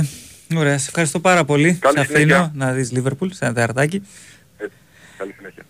Ε, ακούσαμε και το σχόλιο του ε, Βάιου Τσούτσικα για την ε, αλλαγή στην ε, τεχνική ηγεσία του Παναθηναϊκού. Θυμίζουμε και επίσημα πλέον ο Ιβάν Γιοβάνοβιτς αποτελεί παρελθόν μετά από 2,5 χρόνια από τον ε, πάγκο του Τριφυλιού και ε, πλέον η διάδοχη κατάσταση περνάει στα χέρια του Πολύπυρου του 70χρονου ε, Φατίχ Τερίμ. Been skeptical, silent when I would used to speak, distant from all around me. To witness me fail and become weak. Life is overwhelming, heavy is the head that wears the crown. I'd love to be the one to disappoint you when I don't fall down. But you don't understand when I'm attempting to explain. Because you know it all and I guess things will never change. Συνεχίζουμε. Ε, έχουμε τον άνθρωπο που μας ενημέρωσε λίγο νωρίτερα και για το τέλος του Ιβάν Γιοβάνοβιτς και για την ε, έναρξη συνεργασίας με τον ε, Φατίχ Τερίμ και τώρα πάμε για να μας κάνει και το δικό του σχόλιο. Ε, στην όλη κατάσταση, φυσικά μιλάει τον Νίκο Αθανασίου. Έλα Νίκο, καλησπέρα και πάλι. Καλησπέρα Γιώργο μου και πάλι. Ε, να ξεκινήσω και τι να πω. Όσα χρόνια θυμάμαι τον εαυτό μου να ασχολείται με τον ε, Παναθηναϊκό είτε ως ε, παιδί, ως φαν του συλλόγου, είτε τα τελευταία σχεδόν 20 χρόνια ως ε, ρεπόρτερ της ομάδας, ε, δεν θυμάμαι ποτέ ξανά άλλοτε ε, να φεύγει ένας προπονητής μεσούσης της αγωνιστικής περίοδου όντας απόλυτα επιτυχημένος στο job description που λέμε και στο χωριό μου, δηλαδή στους στόχους οι οποίοι του είχαν τεθεί από την, ε, έλαβε την ε, τεχνική ηγεσία του Παναθηναϊκού το καλοκαίρι του 2021. Αν θέλουμε πάντα στα πράγματα να βλέπουμε τη μεγάλη εικόνα και όχι τη μικρή εικόνα η οποία για παράδειγμα α, μιλώντας πάντα για τη μικρή εικόνα να ήταν αυτές οι τρεις ήττες που έκανε ο, ο Παναθηναϊκός δύο στο πρωτάθλημα και μία στην Ευρώπη. Νομίζω πάντα στο ποδόσφαιρο αυτό που έχει μεγαλύτερη αξία και σημασία στο να αξιολογούμε τις καταστάσεις είναι η μεγάλη εικόνα και η μεγάλη εικόνα του Παναθηναϊκού με τον Ιβάν Γιωβάνο στον πάγκο λέει ότι ο Σέρβος προπονητής παρέλαβε καμένη γη ποδοσφαιρικά το καλοκαίρι του 2021. Ο Παναθηναϊκός πήρε το κύπελο, επέστρεψε ο κόσμος στο γήπεδο, κάτι πάρα πολύ σημαντικό. Δημιουργήθηκε με συγχωρείς ένας δεσμός ο οποίος δεν υπήρχε. Πέρσι οι πράσινοι διεκδίκησαν το πρωτάθλημα μετά από πάρα πολλά χρόνια σε μια σεζόν όπου αν γυρίσουμε το χρόνο πίσω θα θυμηθούμε ότι ο Παναθηναϊκός δεν είχε ως στόχο την κατάξη του περσινού πρωταθλήματος. Το διεκδίκησε μέχρι το τέλος και για διάφορους λόγους, ποδοσφαιρικούς και μη, δεν κατάφερε να το κατακτήσει και φέτος το καλοκαίρι επέστρεψε αυτό που εμείς είχαμε μάθει να λέμε Παναθηναϊκός. Μετά από 7 ολόκληρα χρόνια ο Παναθηναϊκός αγωνίστηκε και πάλι σε όμιλο Ευρωπαϊκής Διοργάνωσης και έκλεισε το πρωτάθλημα το 2023 όντας το μείον από τον ε, πρωτοπόρο ΠΑΟΚ από όλα ανταγωνιστικός. Οπότε αν τα βάλουμε στη ζυγαριά νομίζω πάρα δύσκολα μπορεί να προκύψει ένας ορθός ποδοσφαιρικός λόγος που οδήγησε την διοίκηση του Παναθηναϊκού σε αυτή την απόφαση. Εγώ πραγματικά και το πιστεύω θα ήθελα πάρα πολύ α, να ακούσω και να μάθω από την επίσημα χείλη ποιοι ήταν οι λόγοι που οδήγησαν α, σε αυτή την απόφαση. Γιατί υπάρχουν κάποιοι λόγοι έτσι, δεν το συζητάμε καν αυτό. Δεν ξύπνησε κάποιος ένα πρωί και είπε θα διώξουμε τον Ιβάν Γιωβάνοβιτς και θα πάρουμε τον ε, Φατίχ Τερίμ.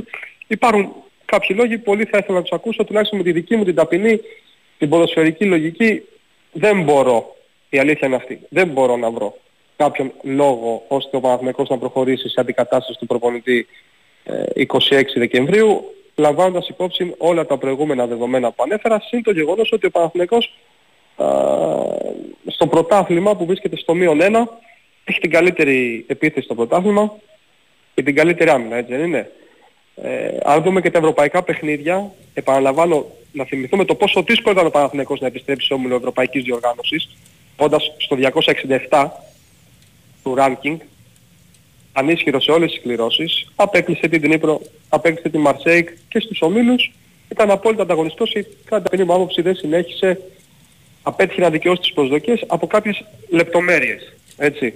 Τώρα από εκεί και πέρα θα διαφωνήσω λίγο με τους ε, προλαλήσαντες σχετικά με το, με το εξής.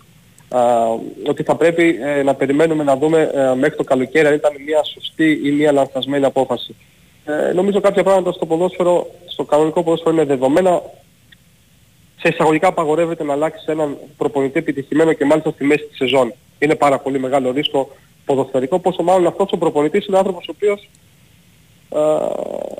αναδιαμόρφωσε, ε, ξαναδημιούργησε και επανέφερε στην ε, ποδοσφαιρική του κανονικότητα το Παναθηναϊκό φυσικά με την ε, πολύτιμη οικονομική βοήθεια της διοίκησης του συλλόγου. Έτσι, τα πράγματα δεν γίνονται αυτόματα, δεν τα δημιουργεί κάποιος από μόνος του, χρειάζεται μια συνολική προσπάθεια έτσι, σε κάθε οργανισμό, στον ομαδικό αθλητισμό. Είναι μια απόφαση, επαναλαμβάνω, μη κατανοητή α, ποδοσφαιρικά και όσον αφορά τώρα την επόμενη μέρα, με την ε, πρόσληψη του Φατίχ Τερίμ, και προφανώς είναι ένα από τα μεγαλύτερα ονόματα που έρχονται στην Ελλάδα για να εργαστούν, αλλά εγώ προτιμώ νομίζω είτε το όνομα είναι Τερίμ, είτε είναι Γιωβάνοβιτς, είτε είναι Μουρίνιο, είτε είναι Γκουαρδιόλα, οποιοδήποτε, α, νομίζω είναι προτιμότερο και πιο σοφό να τον κρίνουμε στο τέλος. Μισρό, χωρίς να λέμε πολλά πράγματα. Τα βιογραφικά από μόνα τους δεν παίζουν μπάλα. Νομίζω αυτό έχει αποδειχθεί περίτρανα και στο ελληνικό και στο παγκόσμιο ποδόσφαιρο. Προφανώς έχει ένα βαρύ βιογραφικό. Προφανώς είναι ψημένο στο μεταγλισμό, αλλά αυτά τα πράγματα από μόνα τους α, δεν μπορούν να σου κάνουν τη διαφορά. Οπότε να δούμε τι θα μπορέσει να καταφέρει α, μέχρι το τέλος της σεζόν. Απλά να μην ξεχνάμε όταν με το καλό είμαστε σε θέση ε, μετά από 6 μήνες να κάνουμε αυτή τη συζήτηση ε, να κρίνουμε το Φατίχ Τερίμ με απόλυτη ποδοσφαιρική δικαιοσύνη, έτσι, λαμβάνοντας πάντα σοβαρά υπόψη μας ότι ήρθε 26 Δεκεμβρίου στα μέσα της χρονιάς και, κο- και χωρίς με συγχωρείς καθόλου α, χρόνο να δουλέψει τις δικές του ιδέες και τα δικά του α, ποδοσφαιρικά πράγματα, αυτά που θα ήθελε να περάσει σε μια ομάδα, καθώς μην ξεχνάμε ότι ο Παναθηναϊκός από τις 3 Ιανουαρίου, όταν ξεκινάει το πρωτάθλημα, μέχρι το τέλος της, της σεζόν σχεδόν, θα έχει παιχνίδι κάθε εβδομάδα και κάποιες εβδομάδες θα έχει και δύο παιχνίδια. Και ντέρμπι Έτσι. συνεχόμενα επίσης, έτσι. Και ντέρμπι συνεχόμενα και πρωτάθλημα και κύπελο και οι προπονητές. Είτε ο προπονητής αυτός λέγεται Γιωβάνοβιτς, είτε όποιο όνομα και αν έχει, δεν είναι μάγοι. Ε, δεν, είναι. δεν υπάρχει ένα μαγικό κουμπί που το πατάνε και σε κάνουν πρωταθλητή από τη μία μέρα στην άλλη. Οπότε όταν με το καλό φτάσουμε σε 6 μήνες υγεία να έχουμε και να είμαστε καλά, α, να κρίνουμε τον ε, Πατήκ Τερίμ στον πάγκο του Παναθηναϊκού, καλό θα είναι πάντα να έχουμε στο πίσω μέρος του μυαλού μας ότι ήρθε στα μέσα της σεζόν, έτσι, και αναλαμβάνει μια ομάδα την οποία δεν έχει καθόλου χρόνο α, να τη δουλέψει. Απόφαση έκπληξη, σίγουρα, από κάθε άποψη. Κανείς δεν το περίμενε και το γεγονός ότι δεν το περίμενε κανείς α, ίσως ε, αναδεικνύει και περισσότερο αυτό που είπα προηγουμένως. Έτσι ότι δεν υπήρχε λόγος αυτή τη στιγμή ο Παναθηναϊκός να αλλάξει το γονεί. Τέλος πάντων δεν υπήρχε ποδοσφαιρικός ή τέλος πάντων κάποιος προφανής λόγος α, σε εμάς που παρακολουθούμε απ' έξω. Αύριο, για να δώσω έτσι και μια νότα ρεπορτάζ σε αυτή την τρίτη τηλεφωνική μας επικοινωνία, αύριο α, περίπου 12 μία το αργότερο α, ο Φατίχ Τερίμ αναμένεται να πατήσει σε ελληνικό έδαφος και το απόγευμα θα κάνει την πρώτη του α, προπόνηση με την ε, φόρμα του Παναθηναϊκού. Ολοκληρώνεται λοιπόν ένας κύκλος. Ιβάν Γιωβάνοβιτς, ο μπάγκος της ομάδας, μετά από 2,5 χρόνια, απόλυτα επιτυχημένος. Ένας προπονητής ο οποίος δέθηκε πάρα πολύ με τον κόσμο και ο κόσμος φυσικά α, τον αγάπησε και εγώ σεμνά και ταπεινά και πάνω απ' όλα ανθρώπινα και καθόλου δημοσιογραφικά αφού το έκανε και ο Τάσος το έκανε και ο Διονύσης εγώ έχω να πω μόνο ένα πάρα πολύ μεγάλο ευχαριστώ σε αυτόν τον άνθρωπο και δημόσια α, α, για το γεγονός ότι μας έκανε και πάλι να, να ελπίζουμε και να πηγαίνουμε στο γήπεδο με χαρά και, και προσμονή. Να είναι καλά και πραγματικά είμαι σίγουρος ότι α, σε κάθε επόμενο βήμα της καριέρας του θα, θα τα πάει και Αυτά. Ωραία Νίκο, σε ευχαριστώ πάρα πολύ. Εγώ Γιώργο μου, να είσαι καλά. Ακούσαμε και το σχόλιο του ε, Νίκου Αθανασίου για την, ε, είπαμε, η διάδοχη κατάσταση. Ήταν ε, ραγδαίες οι εξελίξεις ε, τις ε, τελευταίες ώρες στον ε, Παναθηναϊκό. Άρχισε η εποχή ε, Φατίχ Τερίμ στους πράσινους και ε, ολοκληρώθηκε η εποχή, ε, να το πούμε και έτσι, του Ιβάν Γιωβάνοβιτς στον Παναθηναϊκό ε, με ένα κύπελο ε, που κατέκτησε ο Σέρβος ε, τεχνικός και ε, αρκετές ε, καλές εμφανίσεις με τον Παναθηναϊκό να διεκδικεί πρωτάθλημα και γενικότερα ε, σε ένα ε, επιτυχημένο κατά τα άλλα έργο αυτά τα δυόμιση χρόνια και γι' αυτό ευθύς αμέσως θα συνεχίσουμε την κουβεντούλα μας για να μας πει και ο Μιχάλης Τσόχος ε, τη δική του γνώμη πάνω σε όλες αυτές τις ε, εξελίξεις που είχαμε τις τελευταίες ώρες στον Παναθηναϊκό. Χαίρετε, χρόνια πολλά. Χρόνια πολλά, χρόνια πολλά. Ε, είναι για να μην αισθάνεται ο αθλητικός συντάκτης ότι επειδή στην Ελλάδα δεν έχουμε Boxing Day δεν έχουμε δουλειά. Ακριβώς. Ε, μ, ήταν ξαφνικό. Ε, το λες στα όρια του, του σοκαριστικού υπό την έννοια ότι κακά τα ψέματα είχαμε υποψιαστεί ότι κάτι μπορεί να συνέβαινε στον Παναθηναϊκό μετά τις ήττες και πριν το μάτς με το Βόλο. Αλλά μετά την νίκη του Παναθηναϊκού στο Βόλο την τελευταία μ, αγωνιστή, την τελευταία μ, χρονικά για την χρονιά αναμέτρηση των Πρασίνων και την άνεση του, την άνετη επικράτησή του είχαμε, είχαμε πέσει για ύπνο με δεδομένο ότι θα ξυπνήσουμε το 24 και ο Ιβάν Γιωβάροβιτς θα είναι στον α, πάγκο του Παναθηναϊκού. Δεν συμβαίνει αυτό και νομίζω είναι εμφανές γιατί δεν συμβαίνει αυτό γιατί η διοίκηση του Παναθηναϊκού Γιάννης Αλαφούζος αποφάσισε ότι αυτό που θέλει οπωσδήποτε τη φετινή σεζόν είναι το πρωτάθλημα. Ε, και αποφάσισε να πάρει το ρίσκο, ένα ρίσκο που προφανώς αντανακλά στον ίδιο, ε, ένα ρίσκο που αν του βγει θα πρέπει να του αποδοθούν και τα έψημα ενώ αν ο Παναθηναϊκός κατακτήσει το πρωτάθλημα στο τέλος της σεζόν. Ένα ρίσκο που αν δεν του βγει, γνωρίζει και ο ίδιος πολύ καλά, δεν υπάρχει καμιά εμφολία από αυτού, άλλωστε ε, πια δεν είναι κανένας τυχαίος παράγοντας, είναι τόσο χρόνια παράγοντας στο ποδόσφαιρο, γνωρίζει πολύ καλά ότι ε, αν τυχόν και ο Παναθηναϊκός δεν τα καταφέρει στο, τέλος- στο τέλος της σεζόν, ο φίλος του Παναθηναϊκού δεν θα γκρινιάζει τόσο για τον Φατίχ Τερίμ όσο για τον ίδιο και θα μ, θυμάται αυτή την αλλαγή που έκανε τον, στα τέλη του Δεκέμβρη. Υπό αυτήν την έννοια είναι και μια, μ, ε, πώς να το πω, μια επιλογή που έχει να κάνει και ε, με αυτόν που έρχεται. Δηλαδή θέλω να πω, δεν ξέρω αν ο Παναθηναϊκός αν η διοίκηση του Γιάννης Αλαφούρος άλλαζε προπονητή αν δεν έβρισκε να συμφωνήσει τώρα με ένα τέτοιο μεγέθους προπονητή. Για την ακρίβεια νομίζω ότι ξέρω, δεν θα άλλαζε προπονητή. Αν δεν μπορούσε να βρει κάποιον που θα αισθανόταν ότι το βιογραφικό του, το παρελθόν του, η καριέρα του, οι ικανότητές του, ό,τι θέλεις βάζεις μέσα για το Φατίχ Τερίμ, δείχνουν ότι είναι ένας άνθρωπος που έχει το know-how να οδηγήσει τον Παναθηναϊκό στο πρωτάθλημα. Ε, αυτό ε, κάνει ο Γιάννης Αλαφούζος. Δεν παίρνει έναν προπονητή για να χτίσει μια ομάδα και να επενδύσει πάνω του για τα επόμενα πολλά χρόνια. Δεν παίρνει έναν προπονητή ε, στοίχημα, δεν παίρνει έναν προπονητή ε, με προδιαγραφές να. Παίρνει έναν προπονητή που τον ξέρουν και οι πέτρες στο παγκόσμιο ποδόσφαιρο, όχι στο ελληνικό μόνο, ή στο τουρκικό ή στο ευρωπαϊκό ε, και τον παίρνει ακριβώς με αυτήν τη λογική ότι θέλει το πρωτάθλημα εδώ και τώρα, την φετινή σεζόν και αισθάνθηκε προφανώς ότι με τον Ιβάνο Γιωβάνοβιτς ε, είναι αμφίβολη η κατάκτηση του αθλήματος. Θα μου πεις με ποιον προπονητή δεν είναι. Με κανέναν. Με όλους αμφίβολη είναι. Προφανώς και με το Φατιχτερήμ είναι. Αλλά προφανώς αισθάνθηκε ότι εδώ κάτι πρέπει να συμβεί προκειμένου να μεγαλώσει τις πιθανότητες του ο Παναθηναϊκός να πάρει το πρωτάθλημα. Αν αυτή η επιλογή του, όχι η επιλογή του Φατιχτερήμ, γιατί για την επιλογή του Φατιχτερήμ δεν έχεις να πεις κάτι. Δεν νομίζω ότι υπάρχει έστω και ένας φίλος του Παναθηναϊκού ή έστω και ένας δημοσιογράφος που θα πούν γιατί πήρε το Φατιχτερήμ. Δεν θα το πει κανένας. Ε, Το ερώτημα που θα αναζητεί απάντηση σε όλη τη διάρκεια της σεζόν μέχρι το καλοκαίρι, μέχρι το Μάιο, όταν θα τελειώσει το πρωτάθλημα, θα είναι αν αυτή η επιλογή να αλλάξει προπονητή στις 26 του Δεκέμβρη ήταν επιλογή που χρειαζόταν προκειμένου ο Παναθηναϊκός να πάρει το πρωτάθλημα και άρα θα το πάρει ή ήταν μια επιλογή που δεν ήταν απαραίτητο να κάνει. Κανείς δεν ξέρει αν είχε μείνει ο Ιωάννη Ιωάννοβιτς αν θα το έπαιρνε.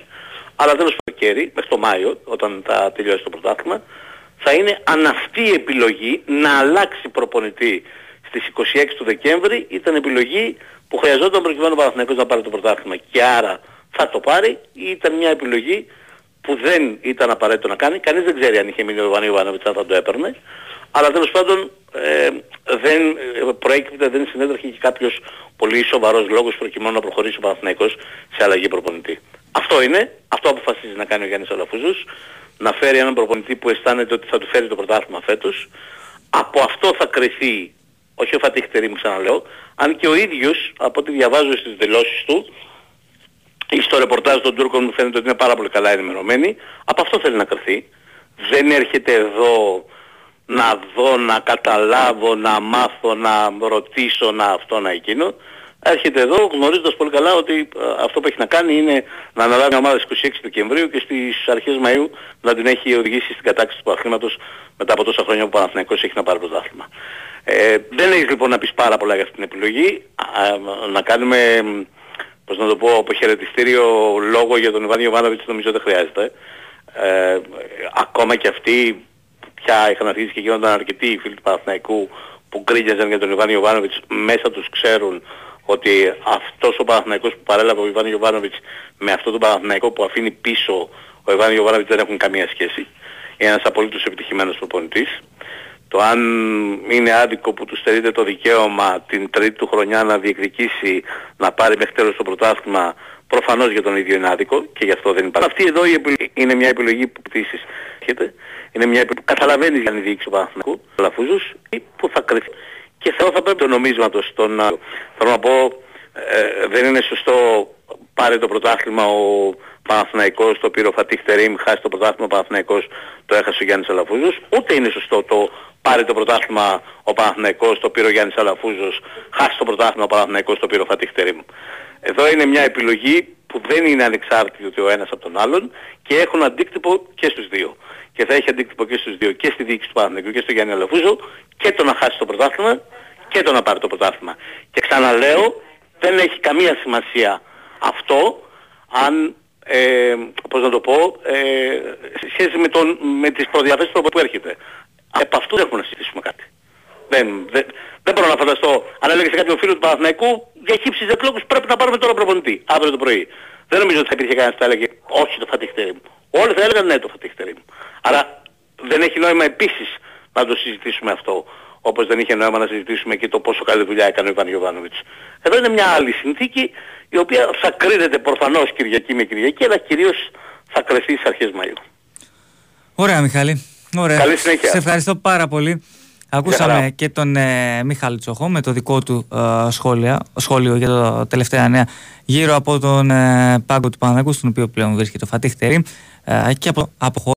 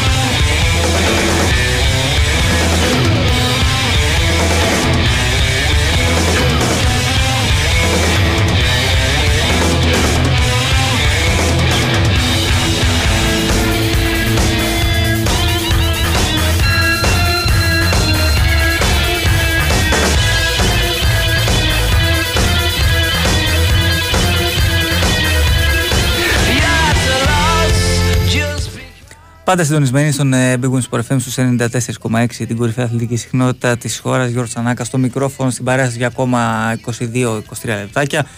Με Χάρη Χριστόγλου στη ρύθμιση των ήχων και Βαλεντίνα, Βαλεντίνα Νικολακοπούλου στη δημοσιογραφική επιμέλεια της εκπομπής. Σας χρωστάω από νωρίτερα τα τελικά στην Αγγλία. Bournemouth Fulham 3-0 Sheffield United Luton 2-3 στο 8ο λεπτό στο uh, Turf Moor Μπέρνλι, Λίβερπουλ 0-1 α, στο 8 βρισκόμαστε εδώ και 2 λεπτά. Η Λίβερπουλ προηγείται χάρη στον γκολ του Ντάρβιν Νούνιες από assist του α, Χάκπο. Στις 10 έχει τη ματσάρα της ημέρας ανάμεσα σε Master United και Aston Villa. Να δούμε αν η Master United μπορεί να συνέλθει λίγο αυτό το κατήφορο α, και να βάλει φρένο στην εξαιρετική πορεία α, που, κα- που πραγματοποιεί φέτος η Aston Villa του Unai Emery ε, κάτι άλλο σε εξέλιξη, ναι, έχουμε και ένα στη Βιτετάλια, Παλέρμο Κρεμονέζε, 1-2 στο 36ο λεπτό.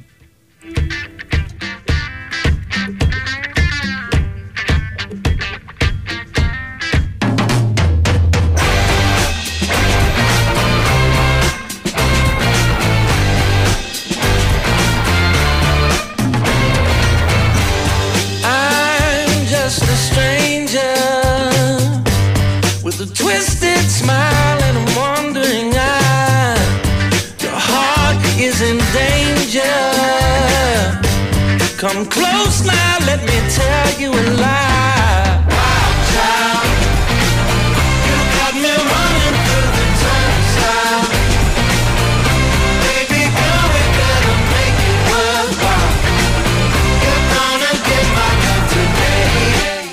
Λοιπόν, ε, να πούμε πως έχουμε και το πρώτο μήνυμα του Φατίχ Τερίμ ε, στα ελληνικά. Έχει κάνει retweet το, την ανακοίνωση του Παναθηναϊκού, το ποστάρισμα του Παναθηναϊκού ε, στα social media α, για την έναρξη της συνεργασίας των ε, δύο πλευρών.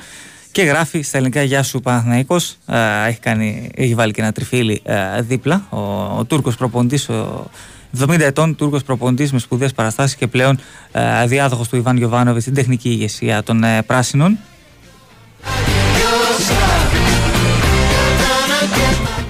Και πάμε α, να συνεχίσουμε τα σχόλιά μας α, για την ε, είδηση της ημέρας, ε, της χρονιάς μπορεί, της σεζόν. Ε, αυτή φυσικά της αλλαγής ε, προπόνητης στον Παναθηναϊκό με τον Νίκο Παγκάκη. Νικόλα καλησπέρα, χρόνια πολλά. Ο κύριος Τσανάκας. Τι κάνεις; Γεια σου, τι κάνετε. Καλά είμαι, καλά είμαι ρε φίλε. Ρεπό, ρεπό είχα υποτίθεται. εν, μέσω, εν μέσω ρεπό, ξέρεις γίνονται αυτά, όλες αυτές τις εξελίξεις και πάνε περίπατο αυτά. Ε, άδεια θέλω να πω. Ε, ομολογουμένως εντάξει είναι μια απόφαση που δεν μπορώ να σου πω την περίμενα. Δεν υπήρχε δηλαδή ξέρεις ένδειξη για κάτι τέτοιο. Σαφώς ε, όλο αυτόν τον καιρό συζητώνται πολλά. Εκεί στην εκπομπή που είμαστε παρέα ε, βλέπεις αντιδράσεις του κόσμου που στέλνει μηνύματα ε, α, άλλοι συμφωνούσαν, σε κα, κάποια κακά αποτελέσματα όσο έχουμε συζητήσει πόσες φορές σε κάποια άσχημα αποτελέσματα ξέρεις υπήρχε έτσι έντονη κριτική, σε κάποια καλά αποτελέσματα υπήρχε αποθέωση. Αυτό εντάξει είναι all time classic. Ωστόσο σίγουρα είναι μια απόφαση που συνδυάζει αυτή, ε, αναλογικά με, το, με την εποχή έτσι, που, που γίνεται, υπό αυτό το πρίσμα το λέω. Ε, και σίγουρα όλος ο κόσμος νομίζω θα θέλει να μάθει βασικά το, το γιατί τώρα, κάτι το οποίο το ψάχνω και εγώ. Αλλά ε, απλά τα χρόνια του, του ρεπορτάζ και από το, την περιοχή της ατμόσφαιρα, αν και είναι νωρίς ακόμα ε, για να έχουμε έτσι οριστικές απαντήσεις, ε, υποθέτω πως για να προβείς σε μια τέτοια αλλαγή ε, πιστεύεις ότι η σχέση αγωνιστική ε, με τον coach έφτασε, έπιασε τα βάνη. Ιδάλλως δεν θα γινόταν αλλαγή. Δηλαδή η αλλαγή από μόνη της δηλώνει αλλαγή σελίδας. Δηλώνει ε, ότι κάτι ε, δεν σου κάνει ε, σε αυτό το, το κομμάτι, το μεταξύ σας. Ε, η αλήθεια είναι ότι, οκ, okay, αν, το, αν το πάρεις, ο Ιβάνος Γιωβάνης καταρχάς εντάξει είναι ένας πολύ από το φροντής του Παναθηναϊκού. Δεν το συζητάω, έχει αφήσει σίγουρα το δικό του στίγμα. Είναι άνθρωπος που, ε, για να πάρουμε τη σειρά, που ε, αν θες έβαλε τον Παναθηναϊκό ξανά στο χάρτη το ποδοσφαιρικό ε, τα τελευταία χρόνια, ε, σε επίπεδο κορυφής, και γι' αυτό του το έχει αναγνωρίσει ο, ο κόσμος. Ε, έχει πάρει το κύπελο με το που ήρθε το καλημέρα, άλλαξε στήλη στην ομάδα, την έκανε πολύ πιο, πιο δυνατή, ε, έρθει να ανεβαίνει χρονιά με χρονιά ε, προς τα πάνω και έδειξε ότι μπορεί να έχει μια προοπτική. Ε, απ' την άλλη χάθηκαν κάποιες κρίσιμες μάχες φέτος, π.χ. στην Ευρώπη, ήταν μια ομάδα για παράδειγμα Μακάμπη που μπορούσε να την περάσει ο την είχε με δύο αποτελέσματα στο, στο, να, στο να την περάσει. Δηλαδή είχε το πάνω χέρι θεωρητικά να το πω, αν μπορεί να το πεις στην Ευρώπη. Δεν τα κατάφερε μέσα στην έδρα του. Είναι το τελευταίο καιρό η εικόνα της ομάδας η οποία κερδίζει σχε, σχετικά άνετα με ξέρεις τον ατρόμητο του μικρομεσαίου και με αρκετά γκολ. Έγινε πολύ πιο επιθετική φέτος με όποιο ρίσκο στην, στην άμυνα ε, συνεπάγεται αυτό. Ε, στα μεγάλα παιχνίδια δεν τους βγήκαν μέχρι τώρα το Παναθηναϊκό. Δηλαδή ενώ σαν απόδοση με ξέρεις τη Villarreal και, την, ε, και το μάτς με τον Ολυμπιακό στο πρώτο ημίχρονο που ήταν ε, καταιγιστικός ο Παναθηναϊκός στα υπόλοιπα μάτς δεν μπόρεσε να δείξει αυτό το τέμπο ε, και δεν μπόρεσε να πάρει και τις νίκες. Δηλαδή τύφηκε από ΑΕΚ, τύφηκε από Άρη, έφερε χει με τον Πάο στην έδρα του, με τον Ολυμπιακό έγιναν αυτά που έγιναν. Στην Ευρώπη έχασε, ε, ενώ ξεκίνησε με δύο νίκες, με τέσσερις βαθμούς μάλλον, ε, έχασε πολύ κρίσιμα μάτς μετά, με τη Ρεν, με την Μακάμπι το εντός του μεγάλη ευκαιρία, με τη Villarreal έξω πάλι ε, και γενικά μετά την νίκη επαναλαμβάνω με τη Villarreal δεν είχε πάρει κάποιο μεγάλο αποτέλεσμα ο Παναθηναϊκός. Παρ' όλα αυτά, επειδή κέρδισε τους μικρομεσαίους σε αντιθέσει άλλες τα κατάφερε να μείνει ψηλά, να είναι μέσα δηλαδή στα, στους δύο στόχους του. Ε, και όπως ξεκίνησε, για να, για να φτάσω και που ξεκίνησα πάλι αρχικά, ε, προφανώς εκ του αποτελέσματος που λέμε, έτσι, σαν, όπως και εγώ, όπως και ο πόλος κόμμος το βλέπει, εκ του αποτελέσματος, ε, για να φτάσει, για να έρθει αυτό το διαζύγιο, ε, προφανώς οι, οι δύο πλευρές φαίνεται ότι, δεν ξέρω τώρα είναι μεταξύ τους σχέσεις, στην αγωνιστική τους σχέση, αλλά κάπου έπιασαν τα βάνη τέλος πάντων. Ε, τώρα, ε, αυτή η κίνηση σίγουρα, σαν κίνηση ποδοσφαιρικά, ε, μπορεί να σου βγει, μπορεί και όχι, όπως γίνονται όλες οι κινήσεις στο ποδόσφαιρο. Έτσι. Νομίζω ότι δηλαδή μέσα στο, μέχρι τα μέσα Φεβρουαρίου πιθανώς, σε ένα πολύ πιθανότατα, σε ένα πολύ μεγάλο βαθμό, επειδή ο Παναγιακός έχει κάποια βατά μάτια στην αρχή, αλλά έχει τα δύο μάτια με τον Ολυμπιακό, έχει την ΑΕΚ στη Νέα Φιλαδέλφια, τέλος πάντων έχει αρκετά ντέρμπι, στο επόμενο δίμηνο αυτό το προεκτείνω και λίγο, το επεκτείνω και λίγο, ε, σίγουρα τα αποτελέσματα θα παίξουν σημαντικό ρόλο ε, και σίγουρα το ότι έρχεται νέος προπονητής έχει ε, μια διτή ανάγνωση. Το πρώτο είναι ότι δεν έχει ένας κάποιος προπονητής. Δηλαδή έχει ένας προπονητής ο οποίος έχει εντάξει, τεράστιες προγραμμινές ποδοσφαιρικά. Είναι πάρα πολύ έμπειρος, έχει φοβερή προσωπικότητα, έχει μάθει να είναι άρχοντας από διτήρια, να είναι ηγεμόνας μάλλον από διτήρια, πιο σωστά, ο Φατίχ Τερίμ. Ε, είναι ένας άνθρωπος ο οποίος προφανώς για να έρθει υποθέτω, ε, δεν το ξέρω αυτό έτσι προτασιακά το λέω, αλλά επειδή ξέρω το Φατίχ Τερίμ από ανθρώπους που μου το ξέρουν και μου έχουν μιλήσει γι' αυτό και μου μίλησαν γι' αυτό, μου είπα ότι είναι ένας άνθρωπος ο οποίος προφανώς θα φέρει μαζί του και κάποιες απαιτήσεις μεταγραφικές υψηλού επίπεδου. Ε, θα έρθει να αναλάβει μια ομάδα χτισμένη από τη μία πλευρά, από την άλλη κάθε προπονητής θέλει χρόνο για να μάθει μια ομάδα. Α, γι' αυτό είπα το ρίσκο. Έτσι. Ε, θα δούμε πώς θα πάει. Έχει την εμπειρία φυσικά, έχει την προσωπικότητα, έχει την, ε, το know-how, αλλά ε, έρχεται σε ένα πρωτάθλημα που μέχρι τώρα δεν το, έχει, δεν το γνωρίζει. Οπότε αυτό είναι το στοίχημά του. Το αν θα τα καταφέρει ή όχι και θα το επέκταση στο στοίχημα του, του Παναθηναϊκού πώς θα πάει. Εντάξει, σαφώς δεν είχε κάτι ασφαλισμένο ο Παναθηναϊκός, ήταν μέσα και στους δύο στόχους, ε, έχει πέσει δεύτερη θέση. Στο κύπελο έχει ένα κρίσιμο ραντεβού με τον Ολυμπιακό, που πάντα είναι derby Ιωνίων. Ε, όμως είναι μέσα στους στόχους του και είναι και τώρα μέσα στους στόχους του. Το πώς θα βγει αυτό ε, αγαπητέ θα το δούμε στην πράξη. Δεν θα το δούμε τώρα προφανώς, αλλά θα δούμε τώρα προς τα που πάει ενδεχομένως και θα το δούμε στην πράξη λίγα συντόμως. Ε, αν θα βγει σε καλό ο Παναθηναϊκό ή όχι. Ε, τώρα για το Φατίχ Τερίμ σαν προπονητή, εντάξει δεν μπορώ να πω πάρα πολλά. Νομίζω εντάξει, είναι πολύ γνωστό το ότι το, ο βίος του πολιτεία του, αγωνιστικά, γενικά είναι σκληρός προπονητής. Ε, νομίζω αγαπημένο του, αν δεν κάνω και λάθος, κάποια επιφύλαξη, αγαπημένο του, αγαπημένη του διάθεση το 4-1-4-1. Οπότε υποθέτω πως δεν θα το λανσάρει αυτό στο Παναθηναϊκό με το καλημέρα. Ε, θα δούμε πώς θα τα αποκριθούν και οι παίκτες του όλο αυτό. Είναι και αυτό ένα, και ένα στοίχημα, γιατί σίγουρα έχουν συνδυαστεί και ποδοσφαιριστές ε, του Παναθηναϊκού. Και σαν προπονητής φυσικά, εάν και εφόσον, καλά το αν θα επιβληθεί από τη δεν το συζητάμε, γι' αυτό νομίζω κάτι τετριμένο, αλλά το, το πώς θα διαβάσει την ομάδα, το πόσο γρήγορα θα διαβάσει και το πώς θα προσαρμοστεί και ο ίδιος πάνω στην ομάδα και όχι μόνο η ομάδα στα, στα θέλω του, θα παίξει καταλητικό ρόλο για το, για το μέλλον του Παναθηναϊκού. Οπότε το ψώμεθα. Νομίζω αναλύσαμε την, την κατάσταση με Γιωβάνοβιτς, την κίνηση και το φωτιχτερή. Τα υπόλοιπα στο γήπεδο. Περιμένω και εγώ να δω. Έτσι, σημαίνει αυτό; Έτσι ακριβώς, έτσι ακριβώς Νικόλα και με αυτό το μήνα που έρχεται το πολύ απαιτητικό και γεμάτο παιχνίδια και ντέρμπι, πόσο μάλλον. Ε... Μας το είπα ότι πιστεύω σε 1,5 μήνα θα δείξει που πάει το πράγμα πολύ νωρίς. Γιατί δεν, δεν περιμένει κάτι ε, εδώ που κοιτάς το πράγμα. Εντάξει, ο Παναγικός δεν έχει ξεχάσει τον προσανατολισμό του, είναι ομάδα, ε, δεν παραμένει ομάδα, με βασικούς άξονες, θα έχει και κάποιες επιστροφές, θα ενισχυθεί νομίζω και με τα γραφικά, σίγουρα στο θέση του στόπερ, ενδεχομένως και σε κάποιες άλλες θέσεις ε, τώρα στον άξονα ή αριστερά, ξέρω στα εξτρέμ, ε, υπάρχουν κάποιες σκέψεις, δεν ξέρω αν θα προχωρήσει σε κάτι άλλο κλάση. Θα δούμε όμως, γιατί τώρα καταλαβαίνεις αλλάζουν όλα. Έτσι, ε, αλλάζουν όλα προς την προσέγγιση. Ε, μάλιστα οι Τούρκοι γράφουν και ένα μεγάλο κομμάτι του επιτελείου ε, του Βατιστέρη που θα τον ακολουθήσει ε, στην Ελλάδα. Περιμένουμε να δούμε το πότε θα έρθει. Πάλι οι Τούρκοι λένε για αύριο μεσημέρι, θα το δούμε. Ε, και εμέσω Χριστουγέννων σίγουρα έτσι αυτό ήταν μια βόμβα που έσκασε δεν μπορώ να πω ότι την περίμενε κάποιος.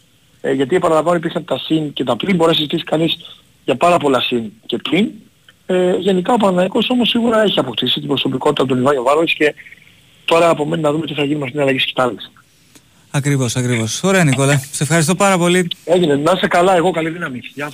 Ακούσαμε και το σχόλιο του Νίκου α, Παγκάκη α, για την αλλαγή στην τεχνική ηγεσία του Παναθηναϊκού. Δεν νομίζω ότι μείνατε παραπονεμένοι μετά τις ραγδαίες εξελίξεις που υπήρχαν και την αλλαγή σελίδας στον α, πάγκο του Παναθηναϊκού με την αποχώρηση του Ιβάν Γιωβάνοβιτς και την α, πρόσληψη του α, Φατίχ Τερίμ και φυσικά όλα τα σχόλια θα μπορέσετε να τα ακούσετε ε, μόλις ανέβουν σε πολύ λίγο όλα στο sportfm.gr It's all about making the best out of everything. You'll know when you're fine, cause you talk like a mime. And you fall on your face, you get back up, man, you're doing fine. A considerate clown, a preachy preaching machine is one of the sweetest things you would say about me. But I don't have the time for your distorted esteem. Why because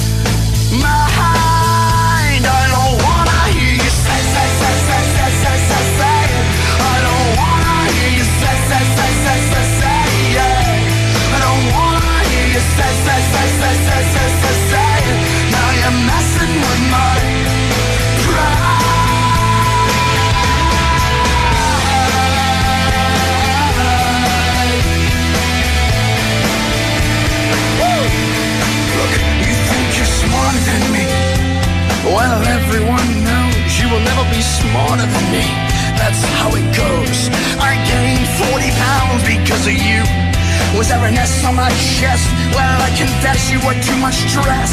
I'd have a heart attack at best, so now I breathe it out. I breathe it out, and I spit it on the crowd. Cause they lift me up, they lift me up, they lift me up. When I'm feeling down, what am I spitting out?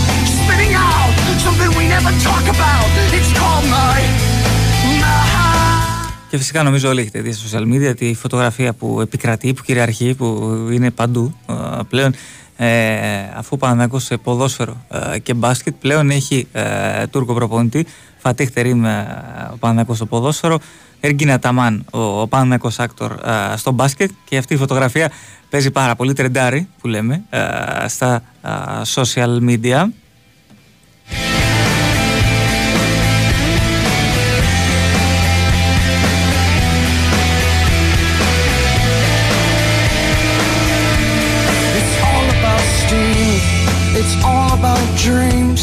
It's all about making the best out of everything. You'll know when you're fine. Cause you talk like a mime. And you fall on your face. You get back up. Man, you're doing fine. Και μιας και μιλάμε, ε, επειδή η επικαιρότητα τρέχει, υπάρχουν και ε, διάφορα δημοσιεύματα από τη Βραζιλία πάλι για τον Λέο Περέιρα, ο οποίος απασχολεί τον Ολυμπιακό. Τώρα οι Βραζιλιάνοι ε, ανεβάζουν το ποσό μόνοι τους ε, στα ΜΜΕ, τα ΜΜΕ της χώρας και αναφέρουν πως ε, οι απαιτήσεις φτάνουν ίσως και υπερβαίνουν τα 10 εκατομμύρια ευρώ ε, της ομάδας. Πριν ε, 4-5 μέρες ήταν ε, 7-8 εκατομμύρια, τώρα έχουν φτάσει και ίσως έχουν ξεπεράσει τα 10, ε, τα ανεβοκατεβάζουν ε, τα νούμερα οι ε, Βραζιλιάνοι. Ενώ ε, από το στρατόπεδο της ΑΕΚ, ε, να το πούμε και έτσι, ε, επιστρέψανε σήμερα στις προπονήσεις και τρινόμαυροι και ο Άμραμπατ ε, προπονήθηκε κανονικά, οπότε ε, να δούμε σε επόμενες ημέρες πόσοι ακόμα ποδοσφαιριστές της ΑΕΚ θα μπουν στις προπονήσεις. Υπάρχουν ε, 7-8 παίκτες που είναι εκτός ε, με τραυματισμούς. Ε, είναι και ο Γιώργος Στακύρης στη συνέχεια. Ε, θα τα πει. Ε, στον, ε, ο Νίκος Ζέρβας μπαίνει μετά, δεν κάνω σο- σοβαρό λάθος. Βέβαια, ο Νίκος Ζέρβας ε, μπαίνει, εννοείται. Ε, και θα τα πει και με όλους τους ε, ρεπόρτερ. Say,